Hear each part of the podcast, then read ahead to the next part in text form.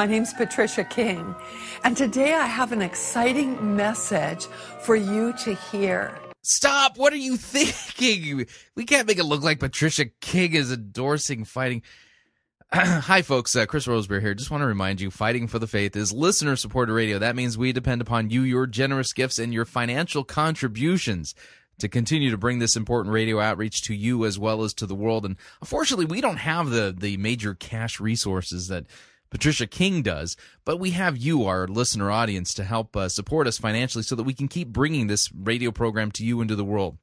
If you don't already support Fighting for the Faith financially, you can do so by visiting our website, fighting for the faith dot com. When you get there, you'll see two friendly yellow buttons. One says donate, the other says join our crew. When you join our crew, you're signing up to automatically contribute six dollars and ninety-five cents every month to the ongoing work and mission of Fighting for the Faith and Pirate Christian Radio, and there are perks to being a crew member. Just keep listening to the program to find out what the latest perk is. And, of course, if you would like to make a one-time contribution, you could do so by clicking on the Donate button, or you can make your gift payable to Fighting for the Faith and then send that to Post Office Box five oh eight, Fishers, Indiana, zip code four six zero three eight. All right, on to the program. We loved making it. We hope you enjoy listening to it. Here we go.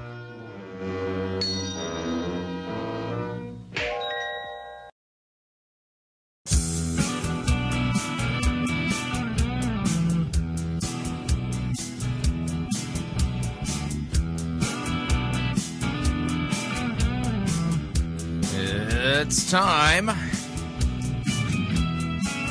for another edition of Fighting for the Faith, Wednesday, March twenty-eighth, twenty twelve.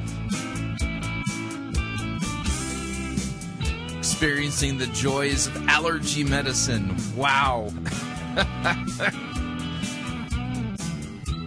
Ay, ay, ay. Yeah, with the early spring, it's going to be a pollen-filled next few months. Ugh.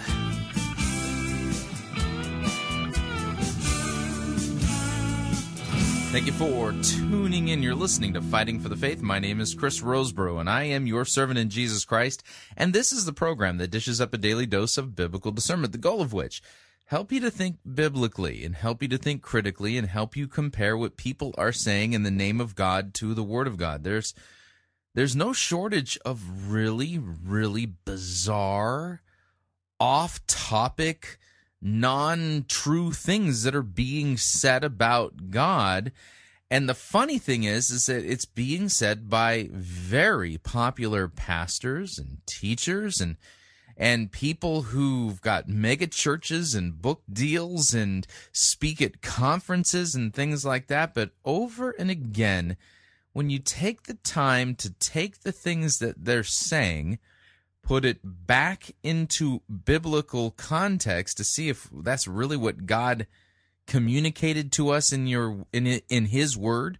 Well, we find over and again that, well, God didn't say those things, and the, it, things are off. And my fear is is that there's a lot of folk out there who are being schnookered, who are being taken advantage of, using the King James English. They're being made merchandise of. Great, great way of putting it. By, well, false teachers who have discovered that they can make a lot of money, a lot of money, by scratching itching ears, making up their own doctrines, making it sound Christian enough that it passes muster with people who, for the most part, are biblically illiterate. They don't understand what the story of Scripture is. Why? Because they don't really ever read it to understand what God intended to communicate. Over and again, they make themselves the the chief interpreters of Scripture based upon subjectively how it applies to them. I mean, how many times have you sat in a small group study where somebody has said, "Oh, that's a great verse. What does that verse mean to you?" And then thirty minutes of discussion ensues with people explaining what that verse means to them. But the important question, the really the one that should be answered, is what does it mean? Is never answered, because The subjectivizing theological ego is the is the thing that governs the text, rather than what God the Holy Spirit communicated. So we here at Fighting for the Faith call people back to a reading of the text that says, no, no, no, let's put this back in context and understand the passage is probably not about you.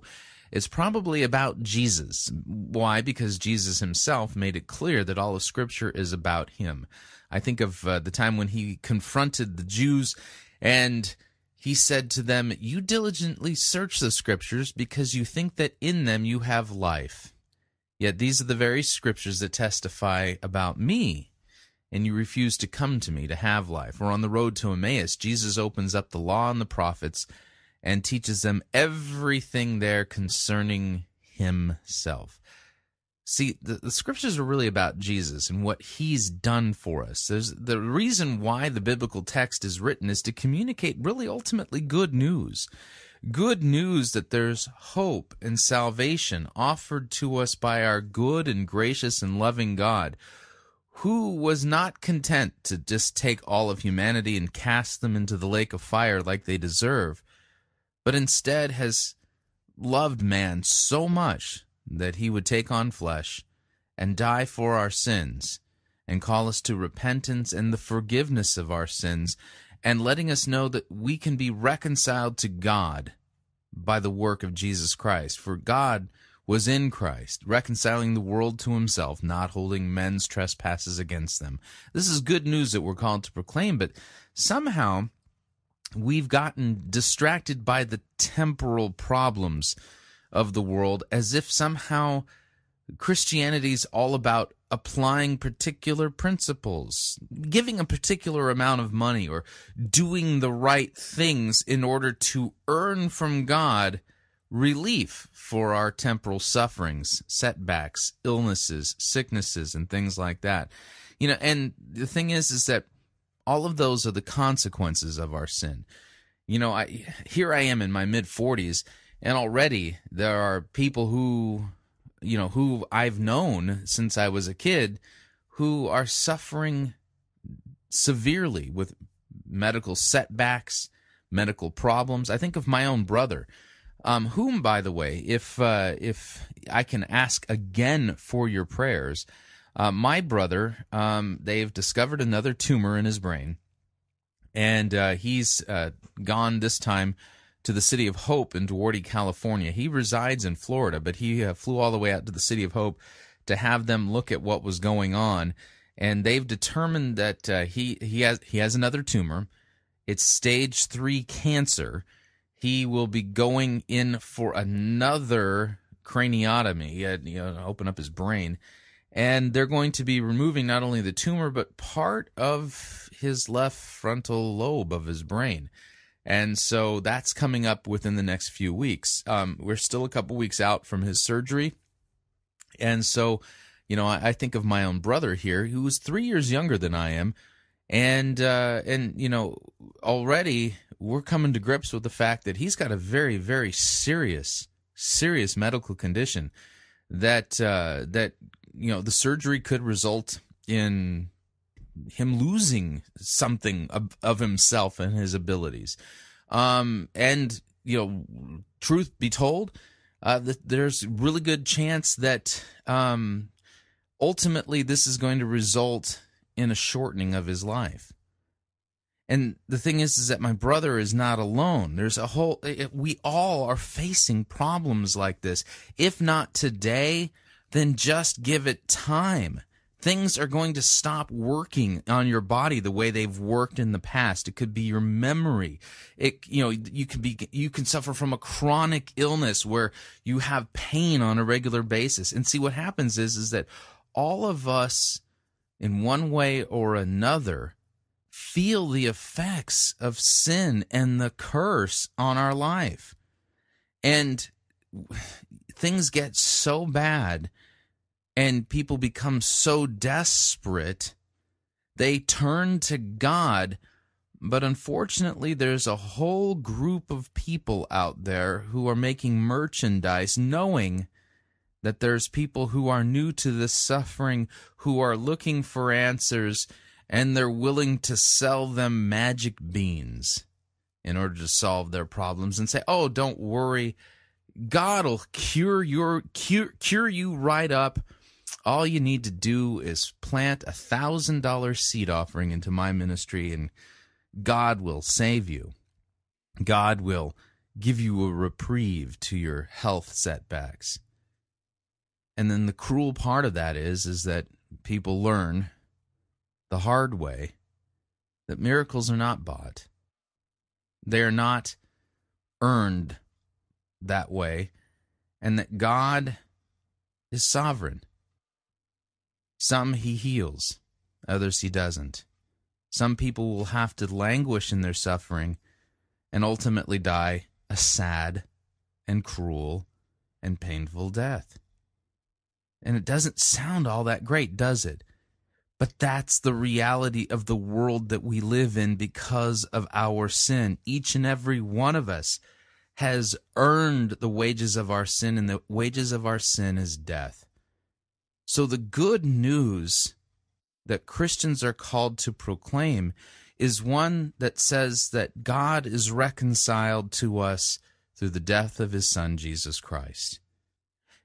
He doesn't promise you temporal, temporal, temporal fixes for the effects of sin in your life. That's not a guaranteed promise. But he does promise this: those who are in him will on the last day rise again from the dead.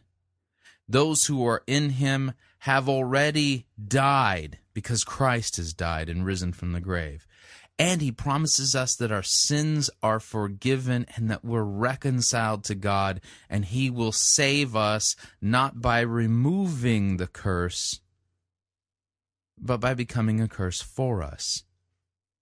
And by faith and trust in him, he will pull us through.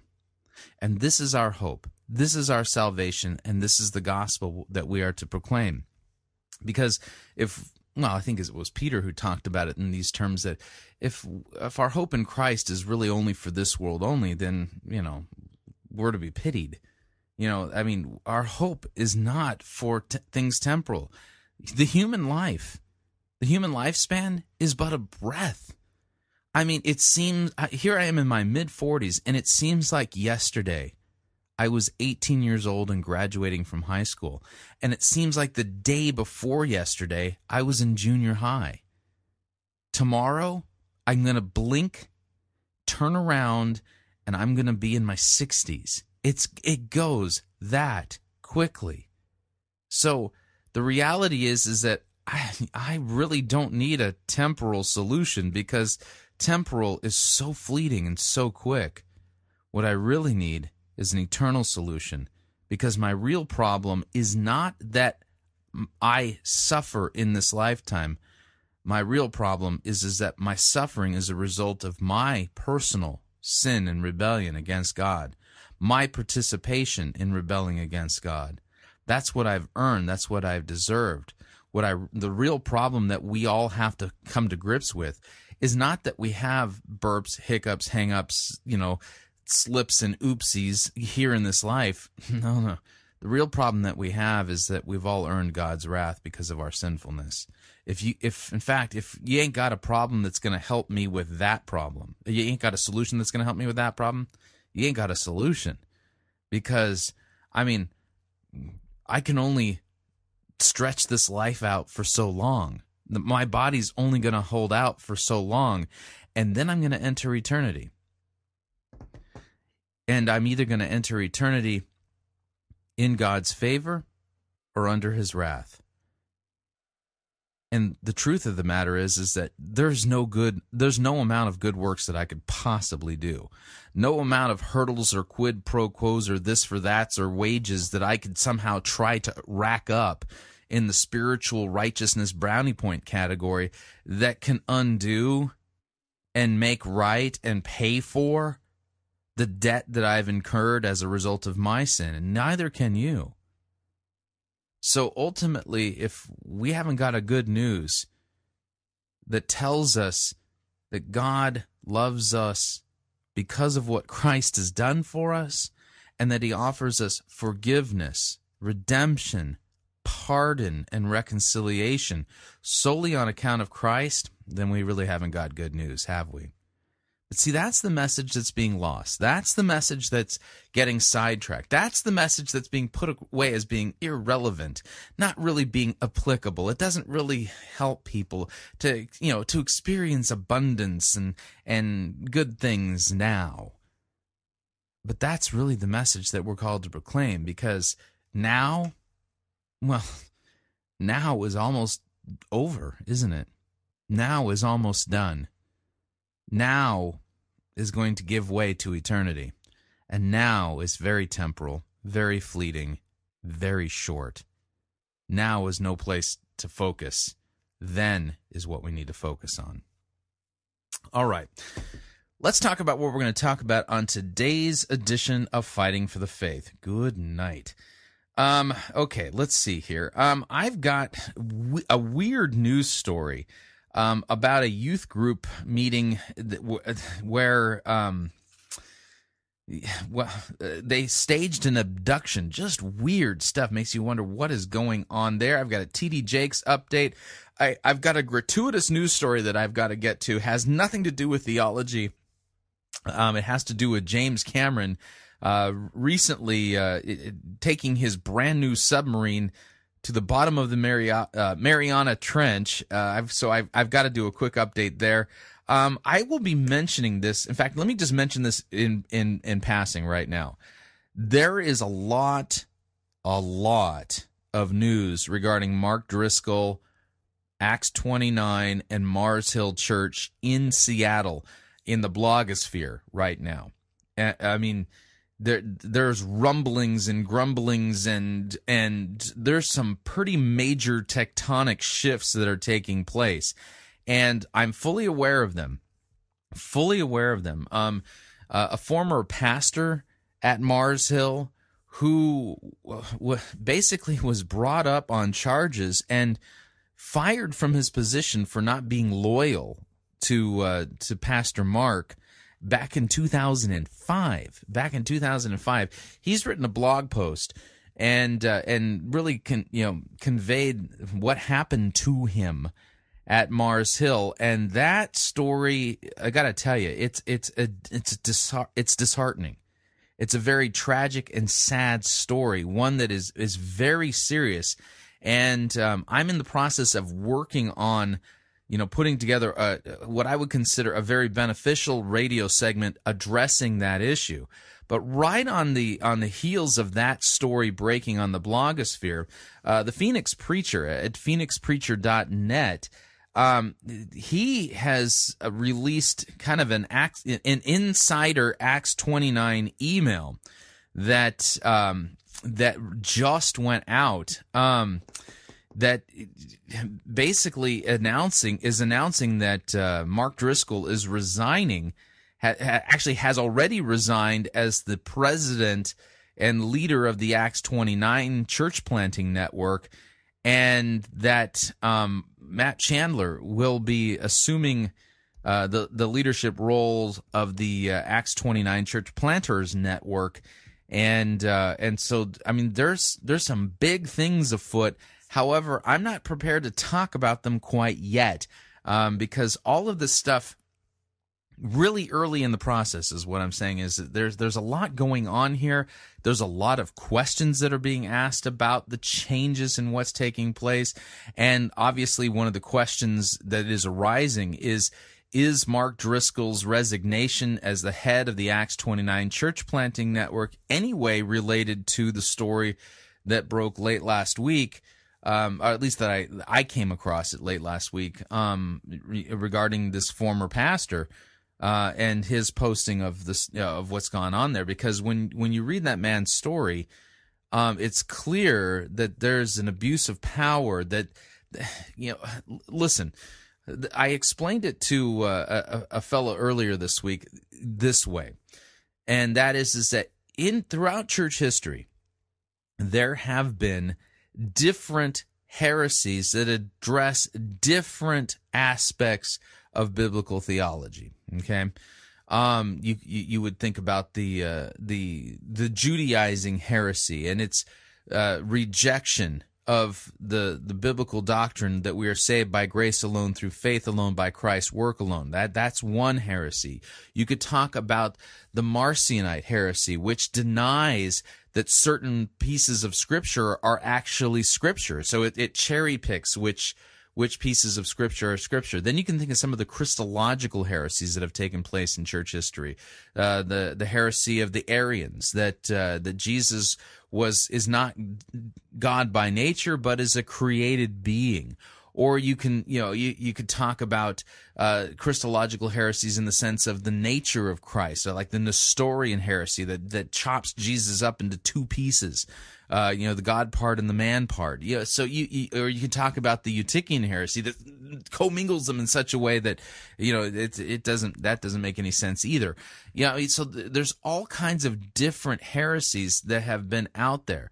I think it is uh, one could argue, and I think argue a very compelling case, that in our time we are experiencing an ecclesiastical heresy, a heresy that. that basically denies what Jesus and God, the Holy Spirit, have as revealed, is to be the leadership, pastoral, uh, the, the the role of pastors and teachers in the church.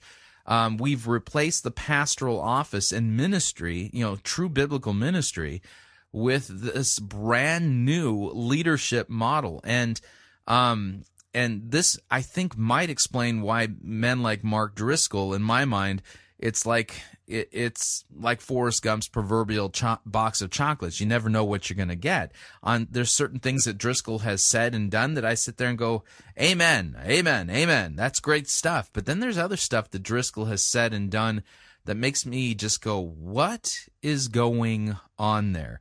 And it may be what we're dealing with here is an ecclesiastical heresy, a heresy that denies and basically offers a substitute pastoral model that is not biblical, not what Christ has intended, and that there are pretty severe consequences to their unbiblical pastoral model. That may be what we're looking at here. So anyway, I, just, I want to let you know I'm aware of it. I am working on an upcoming edition of Fighting for the Faith. We'll tackle this kind of straight up and head on. So, uh, you know, I thank you for the folks who've been posting the links on my uh, on my Facebook wall uh, to this stuff. I'm fully aware of it, and we will be addressing it in a forthcoming edition of Fighting for the Faith. The other thing we're going to do in the first hour is uh, we're going to be listening to Rick Warren uh, give an update on his news and views um, email that he sends out to the folks at Saddleback, and him giving an update uh, as to what happened in his recent trip to Rwanda. And I'm just going to, you know, kind of in the vein of the ecclesiastical heresy argument that I'm trying to put out there, basically ask the question, what does any of this have to do with the job of a pastor?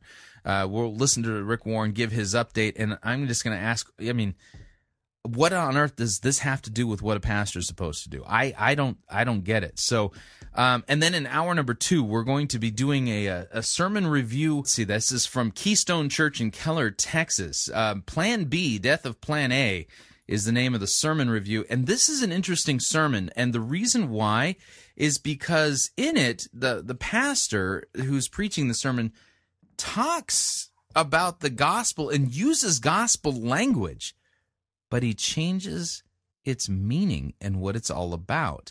So it's fascinating to listen to, so you're not going to want to miss that. So we're going to just dive into the program proper today, and what I'll go ahead and do is I'll do my gratuitous story first here. So let's uh, let's do this.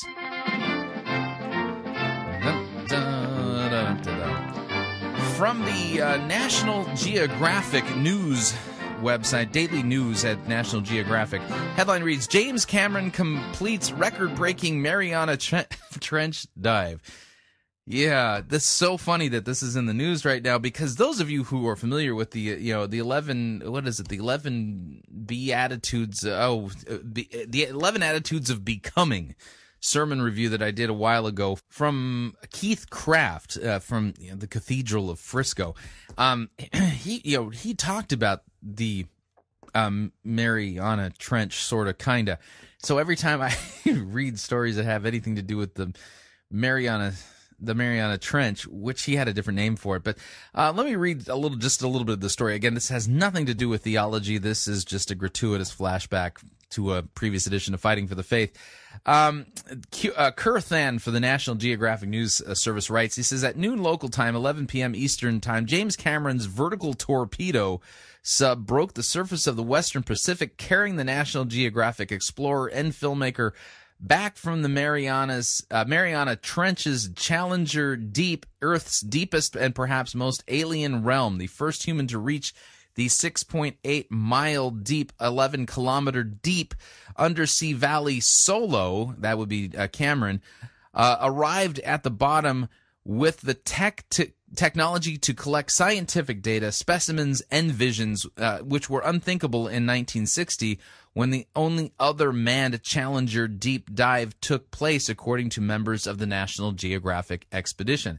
After a faster-than-expected, roughly seventy minute ascent, Cameron's sub, bobbing in the ocean, open ocean, was spotted by helicopter and would soon be plucked from the Pacific by a research ship uh, uh, that from their crane. Earlier, the descent to the Challenger Deep was taken uh, had taken two hours and thirty-six minutes. So, yeah, there you go. James Cameron, the filmmaker, uh, also famous for the Titanic, uh, made a uh, basically a record-breaking solo trip down to the bottom of the Mariana Trench, which Keith Craft lovingly refers to as the Mariachi Trench. And we actually have audio of uh, what it is that James Cameron heard at the bottom of the Mariana Trench. Here it is.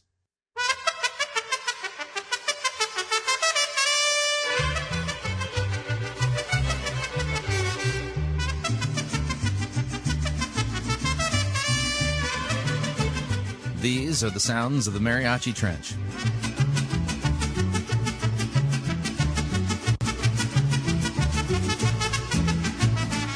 Now, keep in mind, the Mariachi Trench is eleven kilometers deep, and eleven is a very, very bad, evil number.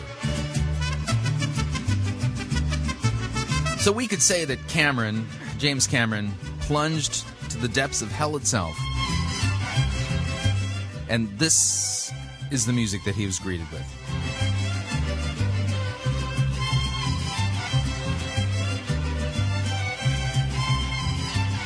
Uh, enough of that.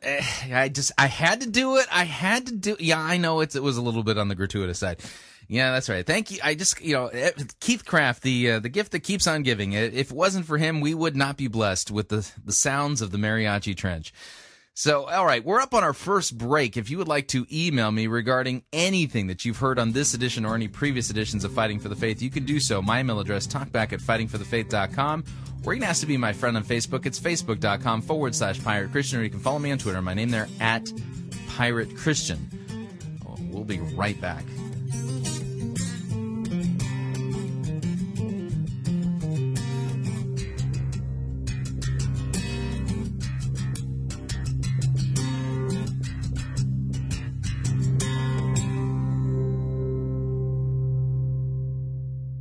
Broadcasting from his mother's basement, while in a beanbag, eating Cheetos. You're listening to Fighting for the Faith.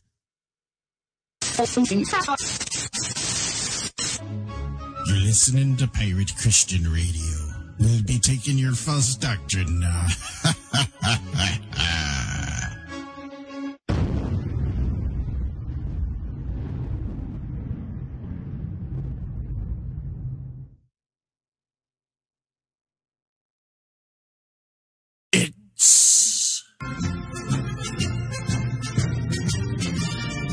Python's Flying Circus Church.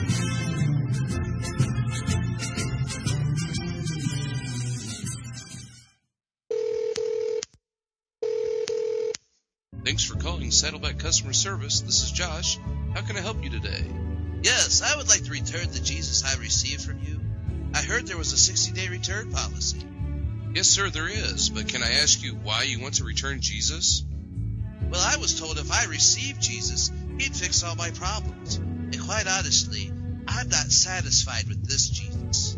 Sir, what is your Jesus doing right now? Nothing. He just sits there. Have you taken time to feed your Jesus? Well, I went to church for the preaching, but nothing has happened. Sir, if you read the fine print on the warranty, you'll see that you are responsible for feeding, not the church or the pastor. Oh, well, can I exchange this Jesus for another? Sir, what kind of Jesus are you looking for? I need the Jesus that forgives sins. You know, changes your life on the inside, helps you overcome the sins of the flesh, never leaves me nor forsakes me, and will take me to heaven when I die. Oh, I'm sorry, sir. We don't stock that Jesus here. You'll have to go somewhere else to have that Jesus. Well, I guess I'll just stick with the one I got since I already opened the box. Wonderful, sir. Can I interest you in getting Jesus for your friends and family? Why would I do that?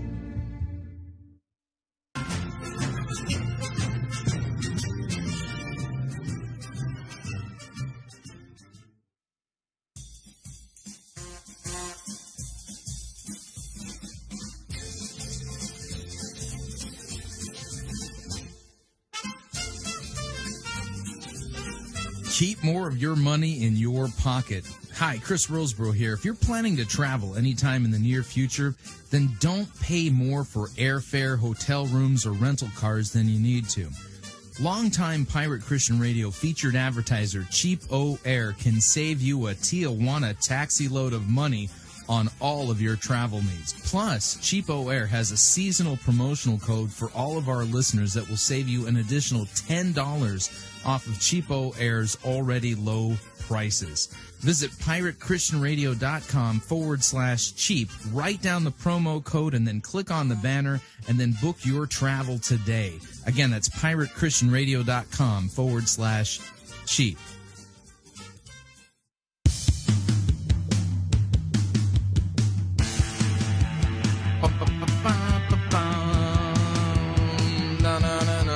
All right, we're back.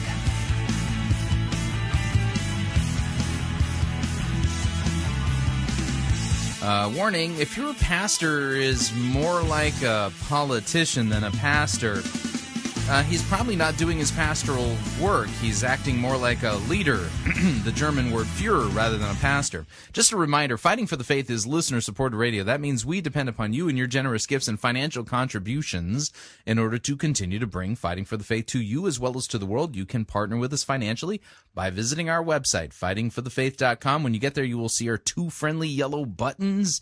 One says donate, the other says join our crew. When you join our crew, you're signing up to automatically contribute six dollars and ninety-five cents every month to the ongoing work and mission of Fighting for the Faith and Pirate Christian Radio. And if you would like to specify the amount that you would like to contribute, you could do so by clicking on the donate button, or you can make your gift payable to Fighting for the Faith and then send that to Post Office Box five oh eight, Fishers, Indiana, zip code four six zero. three eight. Okay, uh, moving along here. Um, this is from W H P T V, um, a C B S affiliate, and a weird, bizarre, really b- bizarre story of something that took place in a youth group. Um, here, listen in. County District Attorney's Office is stepping in to investigate a staged abduction that shook up a church youth group. It happened in Lower Swatara Township with masked men storming into a class. C B S twenty-one's Kirk Wilson joins us live with the Dauphin County Mobile Newsroom in Harrisburg with more. Kirk. Rob, leaders of the Glad Tidings Assembly of God Church say that the faked abduction was staged to teach the youth about religious persecution. But uh-huh. Okay. Um. By the way, this is in uh, Pennsylvania, Dauphin County, Pennsylvania. So a staged abduction to simulate persecution. One seventh grade girl was so traumatized, her mother called the police. And today, the Dauphin County District Attorney's Office entered the investigation. To the extent that uh, these kids were uh, scared when there were uh, guns and evidence, including what appeared to be assault rifles, uh, it's a serious business, and uh, uh, I can understand. They used assault rifles for a staged persecution slash abduction? Huh. Why uh, the children would have been uh, extremely scared, and we're taking it very, very seriously. According to reports, a group of masked men stormed a youth group meeting, ordered about a dozen students to the ground, bound and blindfolded them, drove them a short distance before ending the acting. Do these actions reach the level of criminal prosecution? Potentially. We're talking about uh, false imprisonment. Uh, if there was not consent uh, to be taken uh, and held against their will and moved, uh, a felony crime of, uh, of false imprisonment because they are uh, under the age of eighteen could apply, as well as other offenses such as simple assault by physical menace and the like. A youth leader says the intent was not to horrify the children, while the pastor says he'll continue. Yeah, I, I think that assault rifles would horrify anybody. Continue with such exercises because the lesson to learn is so important.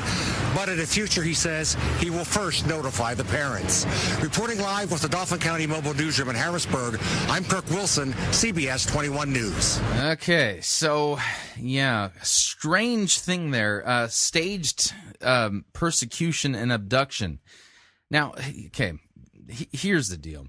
Jesus himself promised that if we're really truly his followers, we're going to be persecuted. That's just how it goes down. So rather than getting out the family assault rifles and staging an abduction and even going through all the trouble of getting parental consent. By the way, if a pastor were to come to me and say, "Hey, Chris, we got this great idea. We, you know, we were we're going to take the, uh, the the teens in church, and we're going to stage an abduction using assault rifles and things," I would I would say no, absolutely not. Because here's the deal: we don't need to stage Christian persecution. This is absolutely a fact. In fact, your teenagers are probably already experiencing forms of persecution for their faith in the schools that they attend, with the people that they hang around.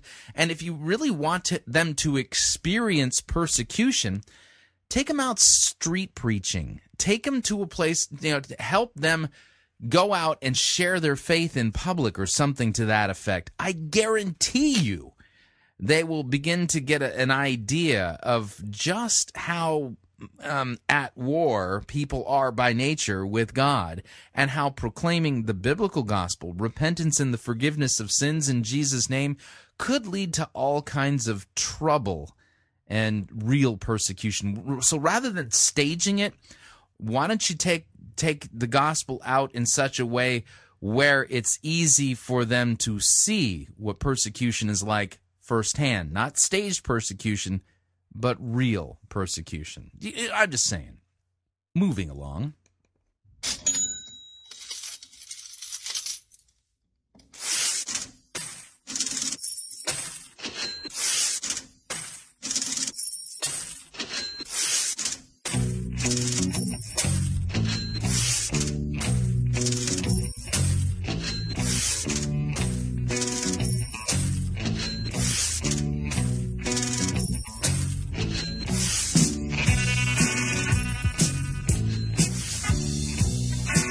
It's our Prosperity Preacher update music, at least one of the songs we use.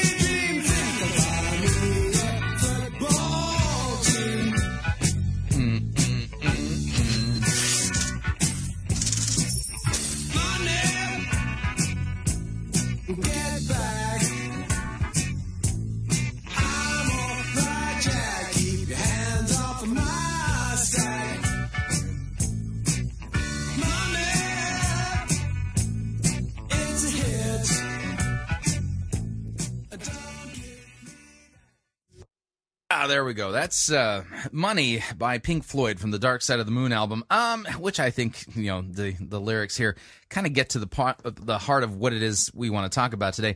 Uh, T D Jakes, the famous uh, Trinitarian modalist, who, who expresses his belief in the Trinity using modalistic phrases, um, who was never confronted with this prosperity heresy in Elephant Room two, but was embraced as a Christian brother. He's uh, currently preaching about his brand new book and, you know, making all the rounds, promoting his latest book that's supposedly all about forgiveness and and and things of that nature. But the funny thing is, is that when we listen to, well, why Christians need to forgive, something just sounds, well, off. So uh, he, by the way, um, is the pastor at the Potter's House in Dallas, Texas. And uh, recently, um, the, well, he preached on this topic of forgiveness. See if you can spot the problem here um, as to why it is we supposedly need to forgive. Here's T D. Jakes. The only way you can get the future breath of what you do need is to let go. Uh, what? The only way to get the future breath is to let go? Of what you don't. Touch everybody you can reach, say, let it go, let it go, let it go. So let it go so that I can get the future breath. Your life depends on it. Your future depends on it. Your destiny depends on it. Your life, your future, your destiny depends on... Huh? Your miracle depends on it. My miracle? Your children depend on it. My children? Everything God promised you depends on your ability to let it go. If you hold on to... So, oh, I see. I, I, I need to let it go for selfish reasons.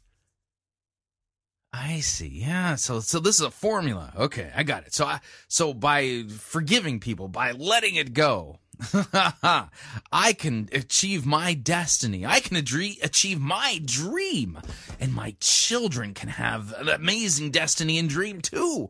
All of this. So, this is a selfish reason why I need to forgive. I got it. Okay. Stuff you choke. If you release stuff, you can keep breathing.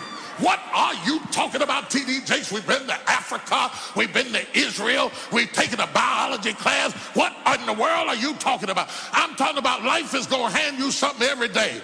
Take in what you can get out of it. Let go of what you can't get out of it. Take in what you can get out of it. And he's kind of marching forward, showing that you can progress in, in achieving your grand dream and vision for your life. By letting go. See, the, see the, so the reason why you forgive is so that you can achieve greatness. Let go of what you can't get out of it, but don't let anybody hurt you so bad that you choke. Yeah, you don't want to choke, you know, you know. Yeah, because if somebody hurts you bad and then, you know, you don't let go of it, well, then you're going to choke on your way to your big dream and destiny. Slap your neighbor and say, you ain't choking me. I don't care what you did. I don't care how bad it hurt. I don't care how crazy it is. I'm not going to hold on to what happened between me and you, forgetting those things which are behind and reaching to those things which are before.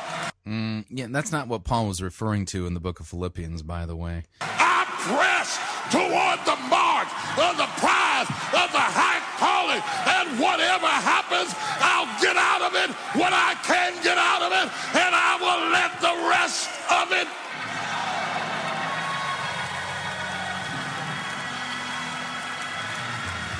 it. Yeah, notice the... Um... sappy music there, the organ music in the background. He's this is a pep talk. So here's the deal. Does the Bible teach that you need to forgive, you know, let go of things from the past so that you don't choke on your way to your destiny? Or does the Bible give a different reason for you forgiving? These are very important questions to be asking. Um, in fact, let's do this. Let's take a look at a biblical teaching from Jesus. See if, if, if Jesus, in talking about the idea of forgiveness, gives as a reason for it so that you don't choke on your way to greatness and things like that. Matthew chapter eighteen. Um, Matthew chapter eighteen, uh, verse twenty-one. Uh, Peter came to Jesus and said to him, Lord, how often will my brother sin against me and I forgive him? as many as seven times. Jesus said, I do not say to you seven times, but seventy-seven times. So therefore the kingdom of heaven may be compared to a king who wished to settle accounts with his servants. When he began to settle, one was brought to him who owed him ten thousand talents. Think to yourself, a bazillion dollars, okay? ten thousand talents. A talent is a hundred, hundred pounds. So um, ten thousand talents is ten thousand times one hundred pounds, and think of it as gold, if you would. This is a lot of money, okay?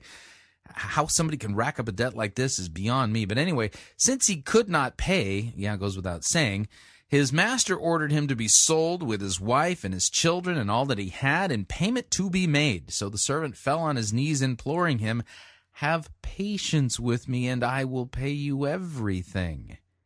And out of pity for him, the master of that servant released him and forgave him the debt.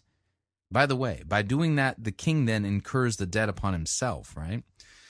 But when the same servant went out, he found one of his fellow servants who owed him a hundred denarii, and seizing him, he began to choke him.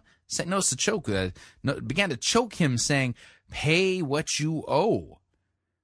Uh-huh. So his fellow servant fell down and pleaded with him, have patience with me, and I will pay you. He refused and went and put him in prison until he should pay the debt. And when his fellow servants saw what had taken place, they were greatly distressed, and they went and reported to their master all that had taken place. Then his master summoned him and said to him, you wicked servant, I forgave you all that debt because you pleaded with me. And should you not have had mercy on your fellow servant as I had mercy on you? That's the key phrase. Should you not have had mercy on your fellow servant as I had mercy on you? And in anger, his master delivered him to the jailers until he should pay all his debts. So also my heavenly Father will do to every one of you if you do not forgive your brother from your heart. What's the reason we forgive? What's the reason that Christians forgive? Answer, because we're forgiven. The reason I forgive people when they sin against me is because their sin against me is so minuscule compared to the sin that I have sinned against God. Not just what I've sinned against him, but that Christ bled for, died, and forgave so freely, and with so costly a price, the very blood of the Son of God. How could I not then forgive others?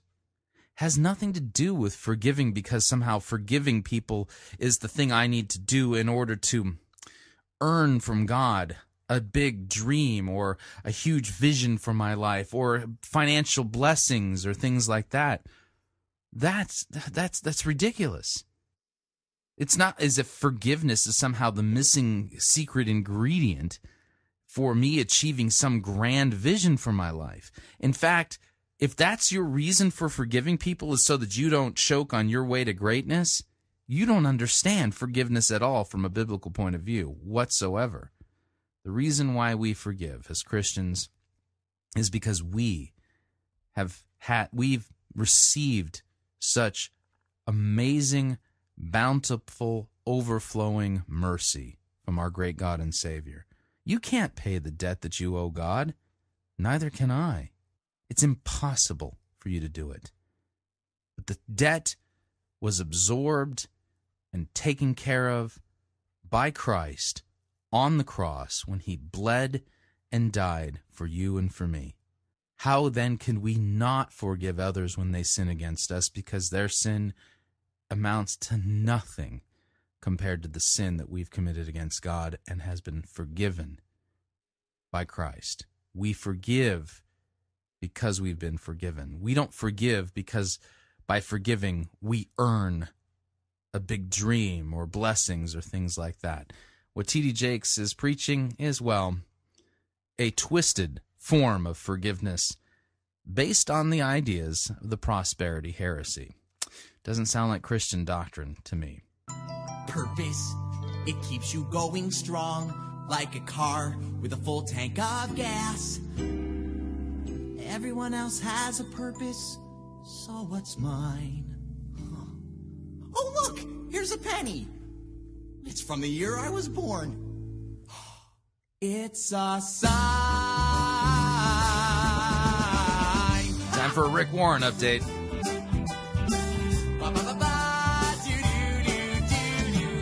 I don't know how I know, but I'm gonna find my purpose. I don't know where I'm gonna look, but I'm gonna find my purpose. Gotta find out, don't wanna wait. Got to make sure that my life will be great. Gotta find my purpose before it's too late. Yeah, not that this has anything to do with Christian theology. Okay, so this is uh, Pastor Rick Warren. This is audio from a video that was, uh, well, sent out yesterday uh, via the News and Views email uh, that uh, Pastor Rick sends out to folks uh, there at Saddleback and people on his mailing list. And he's giving a rundown of uh, the things that were accomplished last week in Africa, in Rwanda.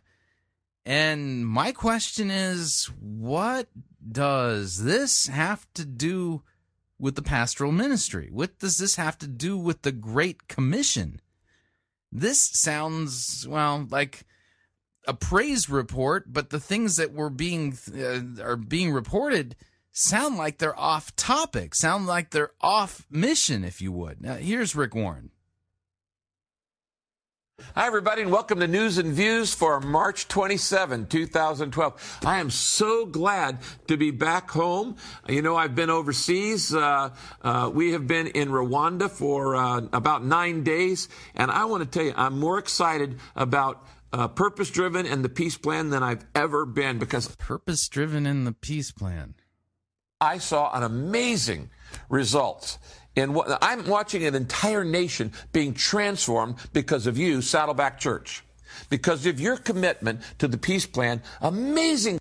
Because of their commitment to the peace plan?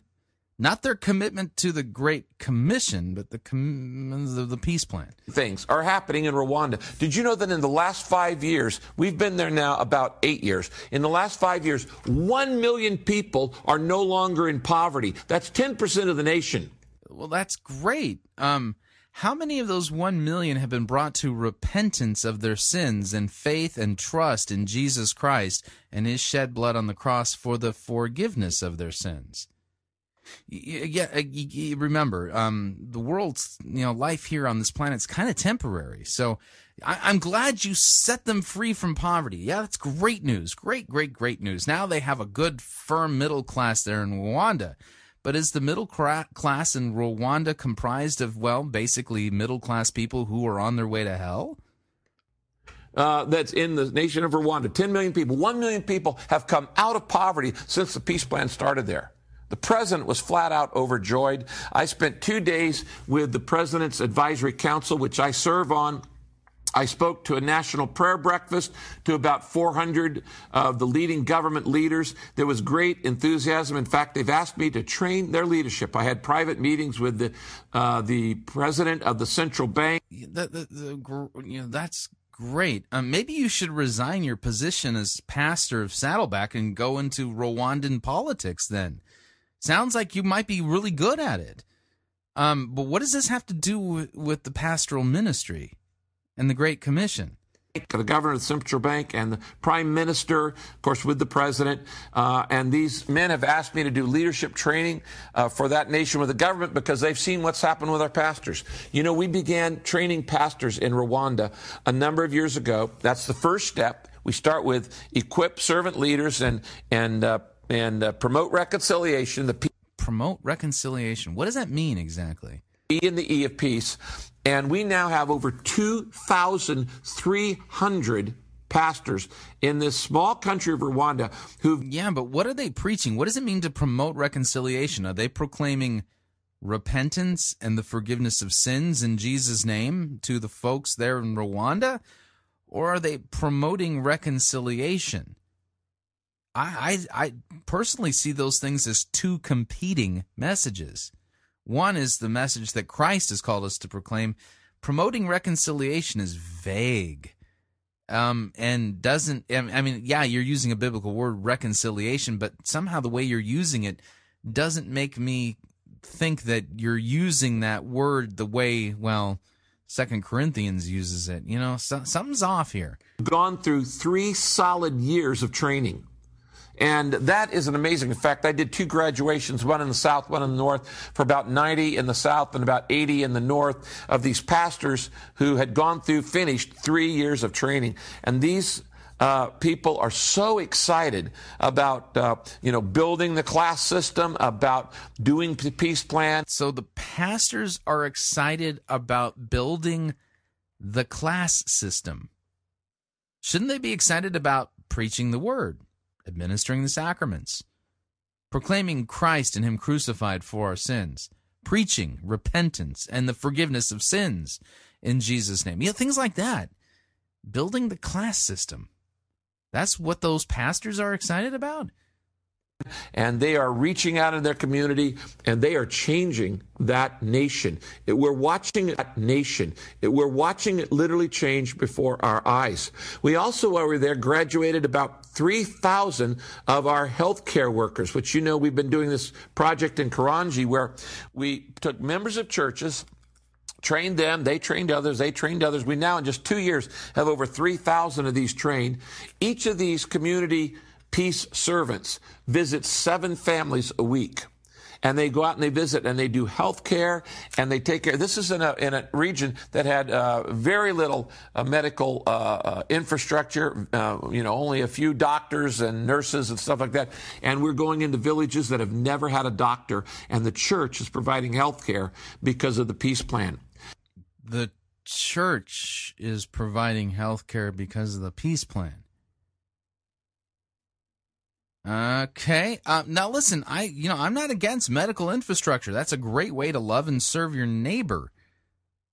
Um, I just don't see healthcare as something that the church is commissioned to focus on. You understand what I'm saying here? We're ministry of word and sacrament. I, I have no problem with Christians saying, hey, I've decided to love and serve my neighbor in the vocation of, of, of doctor or nurse or medical practitioner. Those are great things to do, but the uh, something's odd here. The president of Rwanda asked me to personally thank those of you. Over a thousand Saddleback members have gone to Rwanda. Can you imagine that? Over a thousand of you have served in Rwanda, and I see your handprints and, and impact literally everywhere, in the business sector, in the farming sector, in the health sector, in the government sector, and of course, in the church, because everything we do is in and through the church. We uh, saw a number of new projects that we're starting, including uh, uh, training, setting up preschools in uh, in uh, uh, churches, uh, uh, a project on helping people learn to do savings together. You know, ninety plus percent of Rwandans have never had a bank account, and we're helping them set up savings accounts between each other in the church where they pool their money and they help each other out, and they're serving each other, and the return on the investment is about fifty percent. To the- so these are not individual savings accounts, they're pooled savings accounts. These people helping themselves and helping each other. We saw projects on helping farmers double the value of the little land that they've got so that the crops is twice as productive. I want you to know that the church reputation in Rwanda, it just continues to climb. There were uh, newscasts about uh, the peace plan practically every day we were there. I did a final uh, press conference with uh, about twenty different reporters. Uh, it, it was just an amazing week, and it made me so grateful to you, Saddleback Church, for your commitment to the peace plan. You know, we told uh, the Rwandans about our next goal. Now that we've gone to every nation, we're now going to go to the thirty eight hundred unengaged people groups, these small tribes that don't have a uh, any church in it between now and the end of the decade. Why? Because our church takes seriously the Great Commission. For- okay, yeah, you can say you take the Great Commission seriously, but uh, h- how many people were brought to repentance and faith and trust in Jesus Christ for the forgiveness of their sins? Um... it's uh, the, the, you're you're talking about the peace plan as if somehow the peace plan is synonymous with the Great Commission. And based on what you're saying, I, I think the two may be competing with each other. four hundred of those tribes are actually in the nation of Sudan. That's right next door. It's a near neighbor to Rwanda. And so now Rwanda has volunteered to start taking in their trained people into Sudan to plant churches and equip leaders and assist the poor and care for the sick and educate the next generation. It is. Yeah, so they're going to send leaders from Rwanda to Sudan to um, get busy with the peace plan. Man, it um. So there you go. I mean, there's the the latest peace plan update from Rick Warren, and um, I um don't know if I really should be happy about these statistics. Um, it sounds like they're being successful, heading off in the wrong direction. Um, this sounds like a competing agenda to the Great Commission.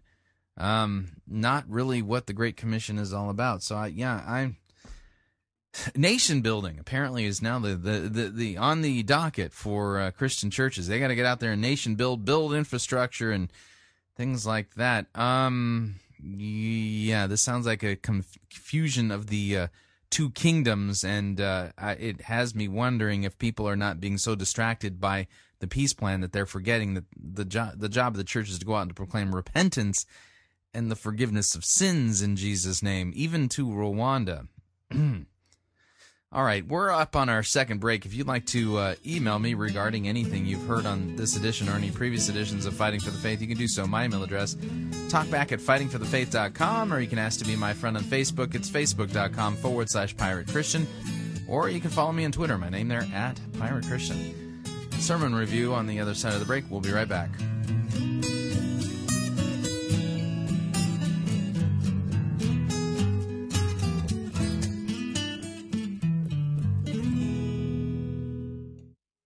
We don't need to rethink Christianity. We need to rediscover it. You're listening to Fighting for the Faith. Pirate Christian Radio Theater presents Death of a Salesman. Are ye a salesman? Why, yes, I am. Can I interest you in some...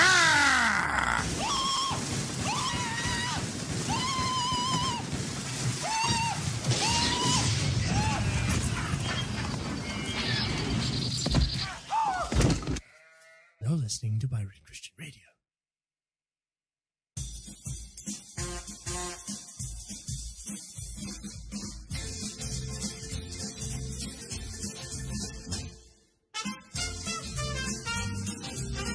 Keep more of your money in your pocket. Hi, Chris Rosebrough here. If you're planning to travel anytime in the near future, then don't pay more for airfare, hotel rooms, or rental cars than you need to.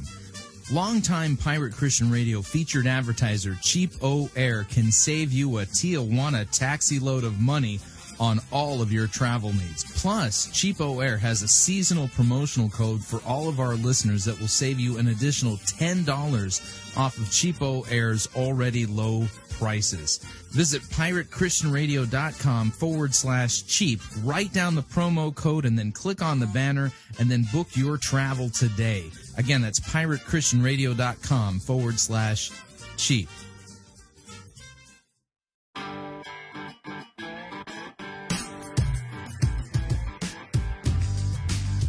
Okay, we're back. Hour number two of Fighting for the Faith, sermon review time. Okay,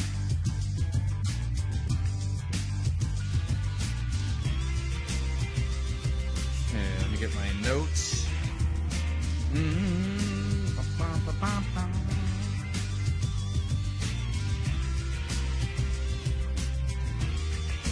Yeah, fascinating sermon. Let's uh, do this right, though. Hang on.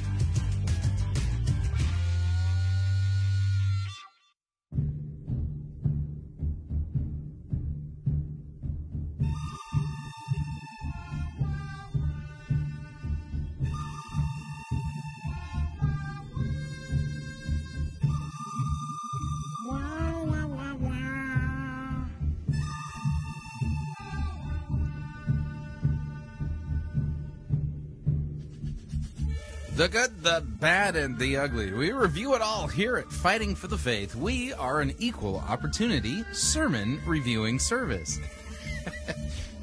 Changing that up. It doesn't sound any better.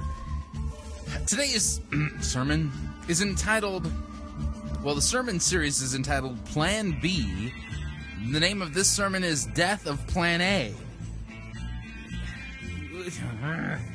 I didn't know the Bible talked about either Plan A or Plan B. This is from Keystone Church, Keller, Texas. And uh, the man preaching the ser- sermon is entitled Brandon Thomas. I don't think we've done too many Brandon Thomas sermons. But anyway, let me warn you. You're going to hear something that sounds like the gospel in this sermon. At least it'll use gospel-y language. The problem? The, the definitions and the details matter. Y- you will know if you've heard the gospel if you are brought to repentance of your sins and faith and trust in Jesus Christ for the forgiveness of your sins. The gospel has something to do with Jesus dying for sins. That's all I'm saying. It's not like I know anything anyway. I mean, it's not like the Bible says it in First Corinthians fifteen or something like that, but you get what I'm saying. So, without any further ado, let me kill the music here. Here is uh, the sermon series, Death, uh, Plan B. This is the sermon, Death of Plan A. Now, I haven't listened to the whole thing, so maybe he'll end up on the gospel itself, the real one. But listen to what he does with the gospel here partway through the sermon. Here we go. Here's Brandon Thomas.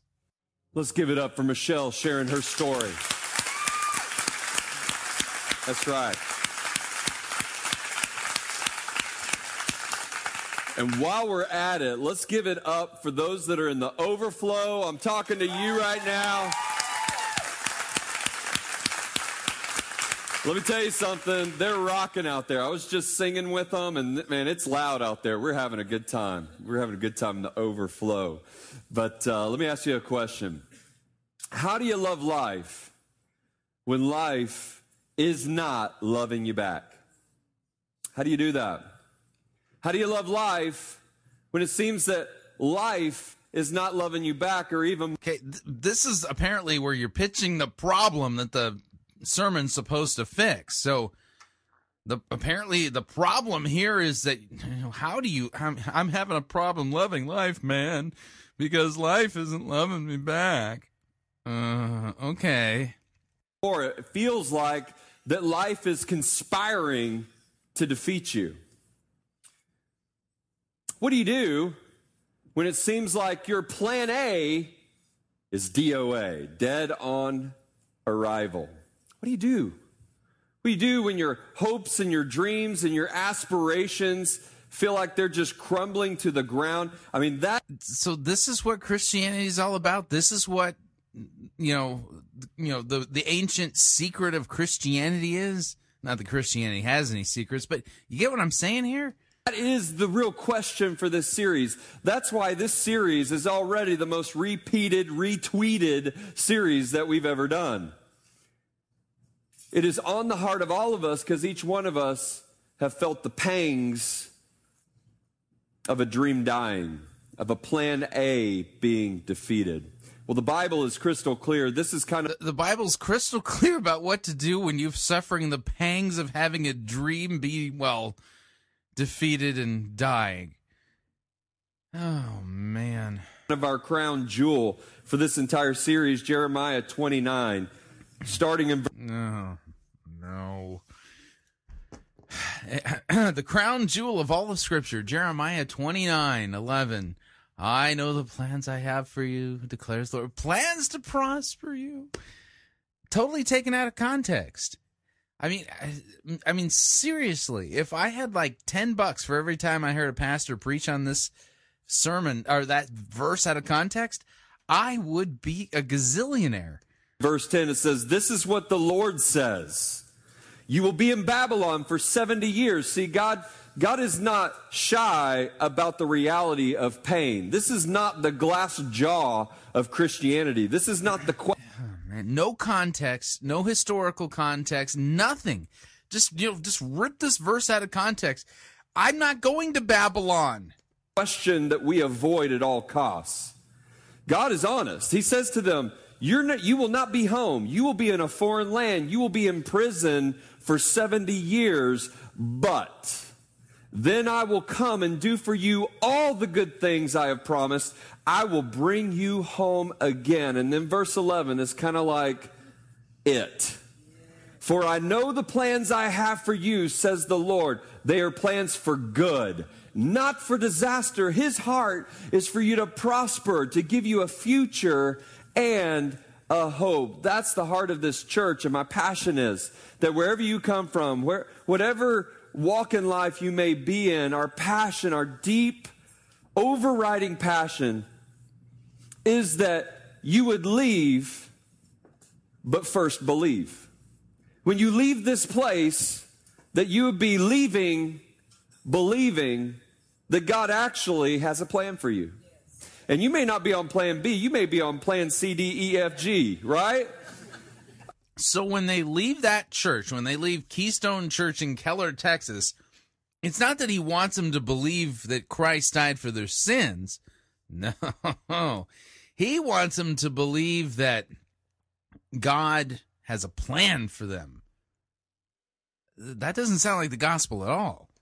I mean, some of us, we're like, dude, plan B was pretty good compared to the plan I'm in right now. But can I share with you, God has a hope and a future. And somewhere along the way, we lost those dreams. We we lost the ability to dare to dream, didn't we? And I'm reminded of this on a daily basis. Yeah, that's the big sin that humanity suffers from. Yeah, your problem is you just aren't daring to dream. I had a dream within a dream. And, but I dared not to dream because my plan A came to a crash, and so I, I this pastor is now inspiring me to have hope in my new dream. Uh, that, that's the dream in plan B. Basis because, see, I have preschoolers in my house, and my little boy, Beck, still dreams. He dreams of what he would be one day. As a matter of fact, this is, this is what he dreams of being. Beck wants to be Batman when he grows up, or maybe even now. And on, and on the off days, he may not even want to be Batman. He'll just make up a superhero character like the, the luchador. You know, I don't know. But uh, he, I promise you, I did not stage these pictures. He is our Peter Pan, full of imagination, full of dreams. Now, don't get me wrong. I don't want Beck to show up at prom wearing his Batman outfit, okay? But we giggle it back. But the truth is that many of us lost the ability to dream a long time ago. We we dreamed of the day when we would get married. I mean, even my... Is it a sin to not dream? I'm curious. Little girls, when they watch Cinderella, as soon as it's over, they go and they dress up like Cinderella and they dance around the house. So this is love. So this is love. Da, da, da, da. And I'm like, oh, you're going to find out what love is. It ain't that.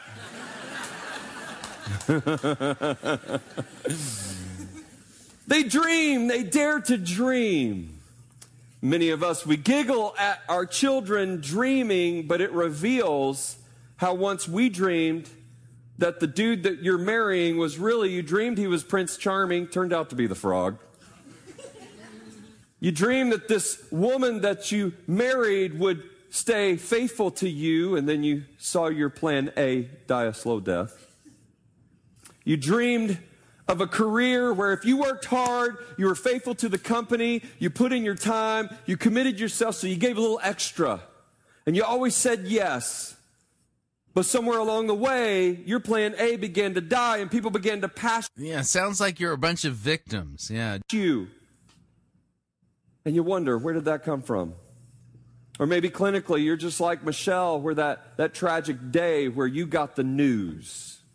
The news that made you want to reach out and grab a hold of something.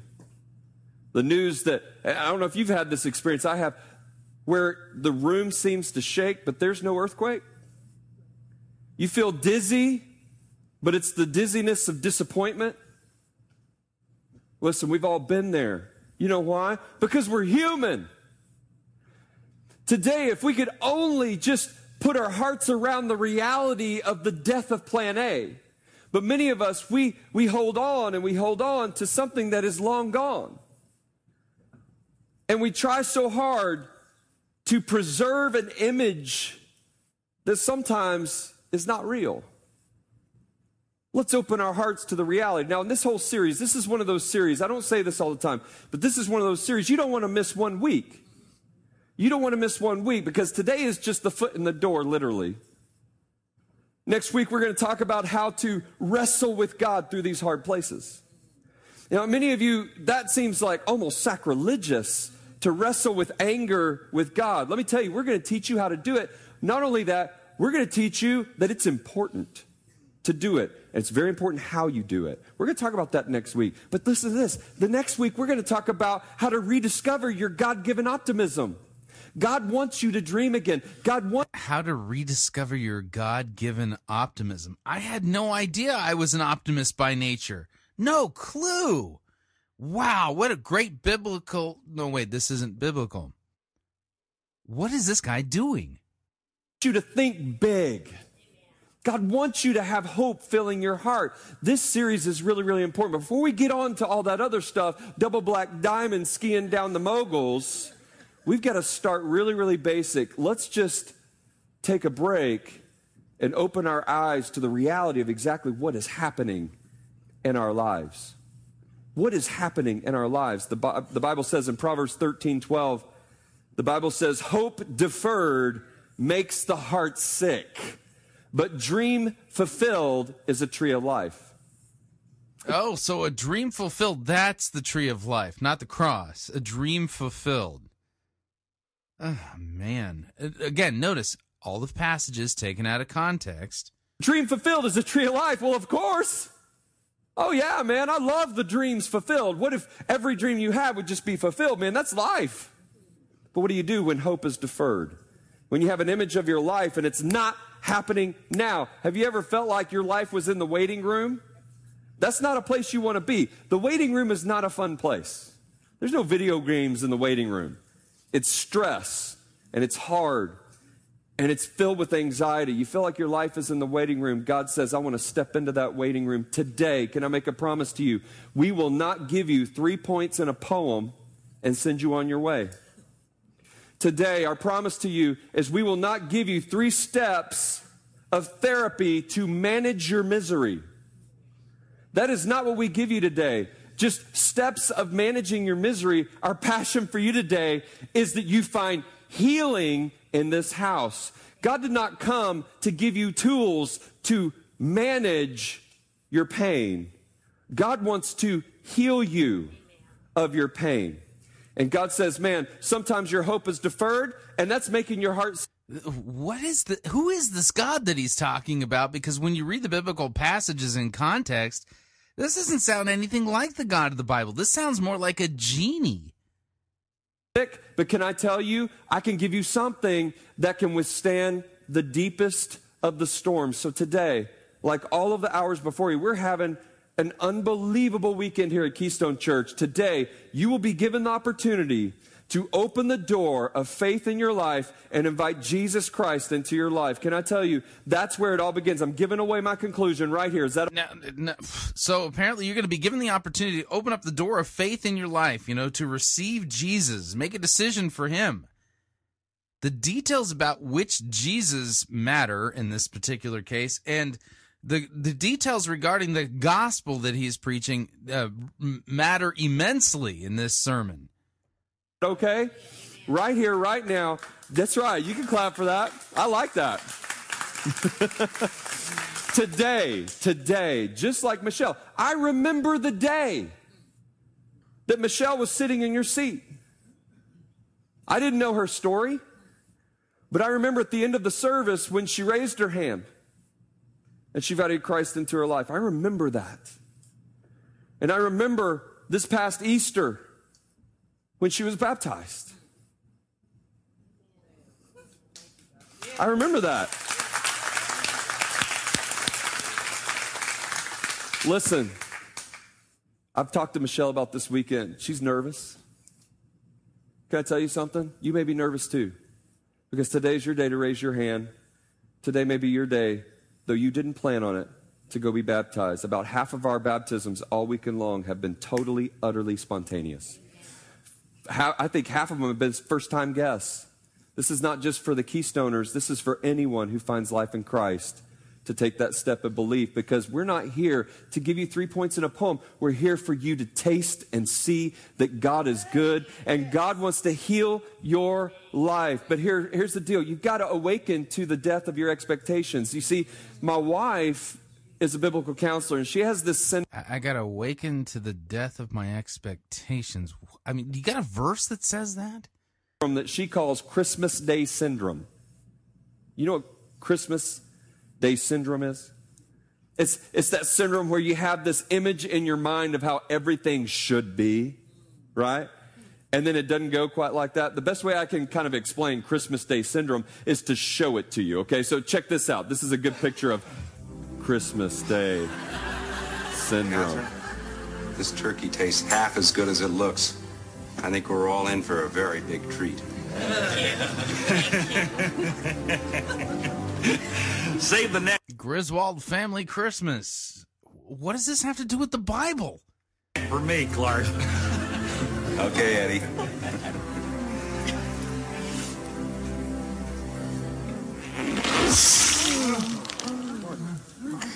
Look at that. Sorry. Why are you crying? Huh? I told you we put it in too early. Oh, it's just a little dry. It's fine. I told you. Here's the heart. I love that. Isn't that a great movie? Wait, maybe I shouldn't recommend that movie in church. I don't know, but it's great. Here's the truth. We feel just like that. We have this image of, of the Christmas traditions and the way that it should all go, and everybody's going to be well behaved. Everything's going to be just perfect, and then the turkey explodes. The kids are fist fighting in the back. My three-year-old is food fighting at the table. I mean, this is the way things go, and you have basically and uh, two options that I see often in in among Christ followers or or those that don't know Jesus alike. Often we will take two extreme reactions. We will ignore the reality that all is not well. You know, we'll just pretend like, oh, nothing's wrong, nothing's wrong. We don't discuss such things. Or we'll judge reality. We'll judge reality. I've come to find out in our current culture that judging reality is a little more... I mean, is he just making up problems that supposedly Christianity fixes? ...prevalent than ignoring reality. We judge reality. The, the, there was a, an author who actually wrote a book called Plan B, and that's the that's where I got the inspiration for the title of this series, so I contacted him. His name's Pete. So it wasn't a biblical author. Got it. Okay, so you were inspired for the sermon series from just a guy who wrote a book. Mm-hmm. Pete Wilson wrote a book, Plan B. You ought to go get it. Great pastor in Nashville, great guy.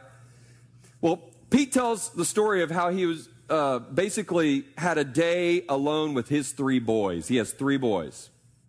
And what he says about his three boys, maybe you can relate to. Have you ever had someone come up to you and after keeping your kids or whatever, and they say, your kids are awesome, so well-behaved, amazing. I mean, they are so well-behaved. He, he confesses he's never once had somebody say that to him. Never once, Overflow, never. Never once. So he had a time alone with his kids, and he was a little freaked out about that. And so he actually began to medicate them with fruit chews. You know what I'm talking about? Subdue them. Like the, the minute they began to act up, he just tossed some fruit chews, and they'd eat them, and they'd be okay. Well, eventually he realized that he was about to send them into a diabetic coma, and so he cut them off. Well, you know what that did. If you're a parent, you know what that did. It sent them even into a worse tizzy, and they began to freak out. Well, one of the kids really began to freak out. I want my fruit juice. I want my fruit juice. And then he did the unthinkable. He dropped the ultimate bomb to any dad. I want my mommy. Now, when I'm in those situations, God speaks to me with judgment and wrath. Okay? No. No, really, God spoke to him. He says, he said, God spoke to me. And what God told him is, he doesn't really want mommy. He wants what he thinks mommy will bring him. And all that, apparently God spoke to him to tell him that. Okay. So this counts as the Bible reading time now because, well, Pete Wilson heard from God, and we relayed what God told Pete Wilson, so that's all good for us to know, too. So he thinks mommy will just keep on feeding him fruit juice. Some of us were quick to rush to judgment about God. We give him the Heisman because we're just not getting our fruit juice. But what if, what if God is a loving God, an all-powerful God, but he sees things differently than you do? What if he is the parent in this relationship? What if we're just wanting our fruit juice? Don't ignore, don't judge reality. Let's come to terms with reality biblically. And what we begin to understand is that crisis awakens us to the reality that all is not well.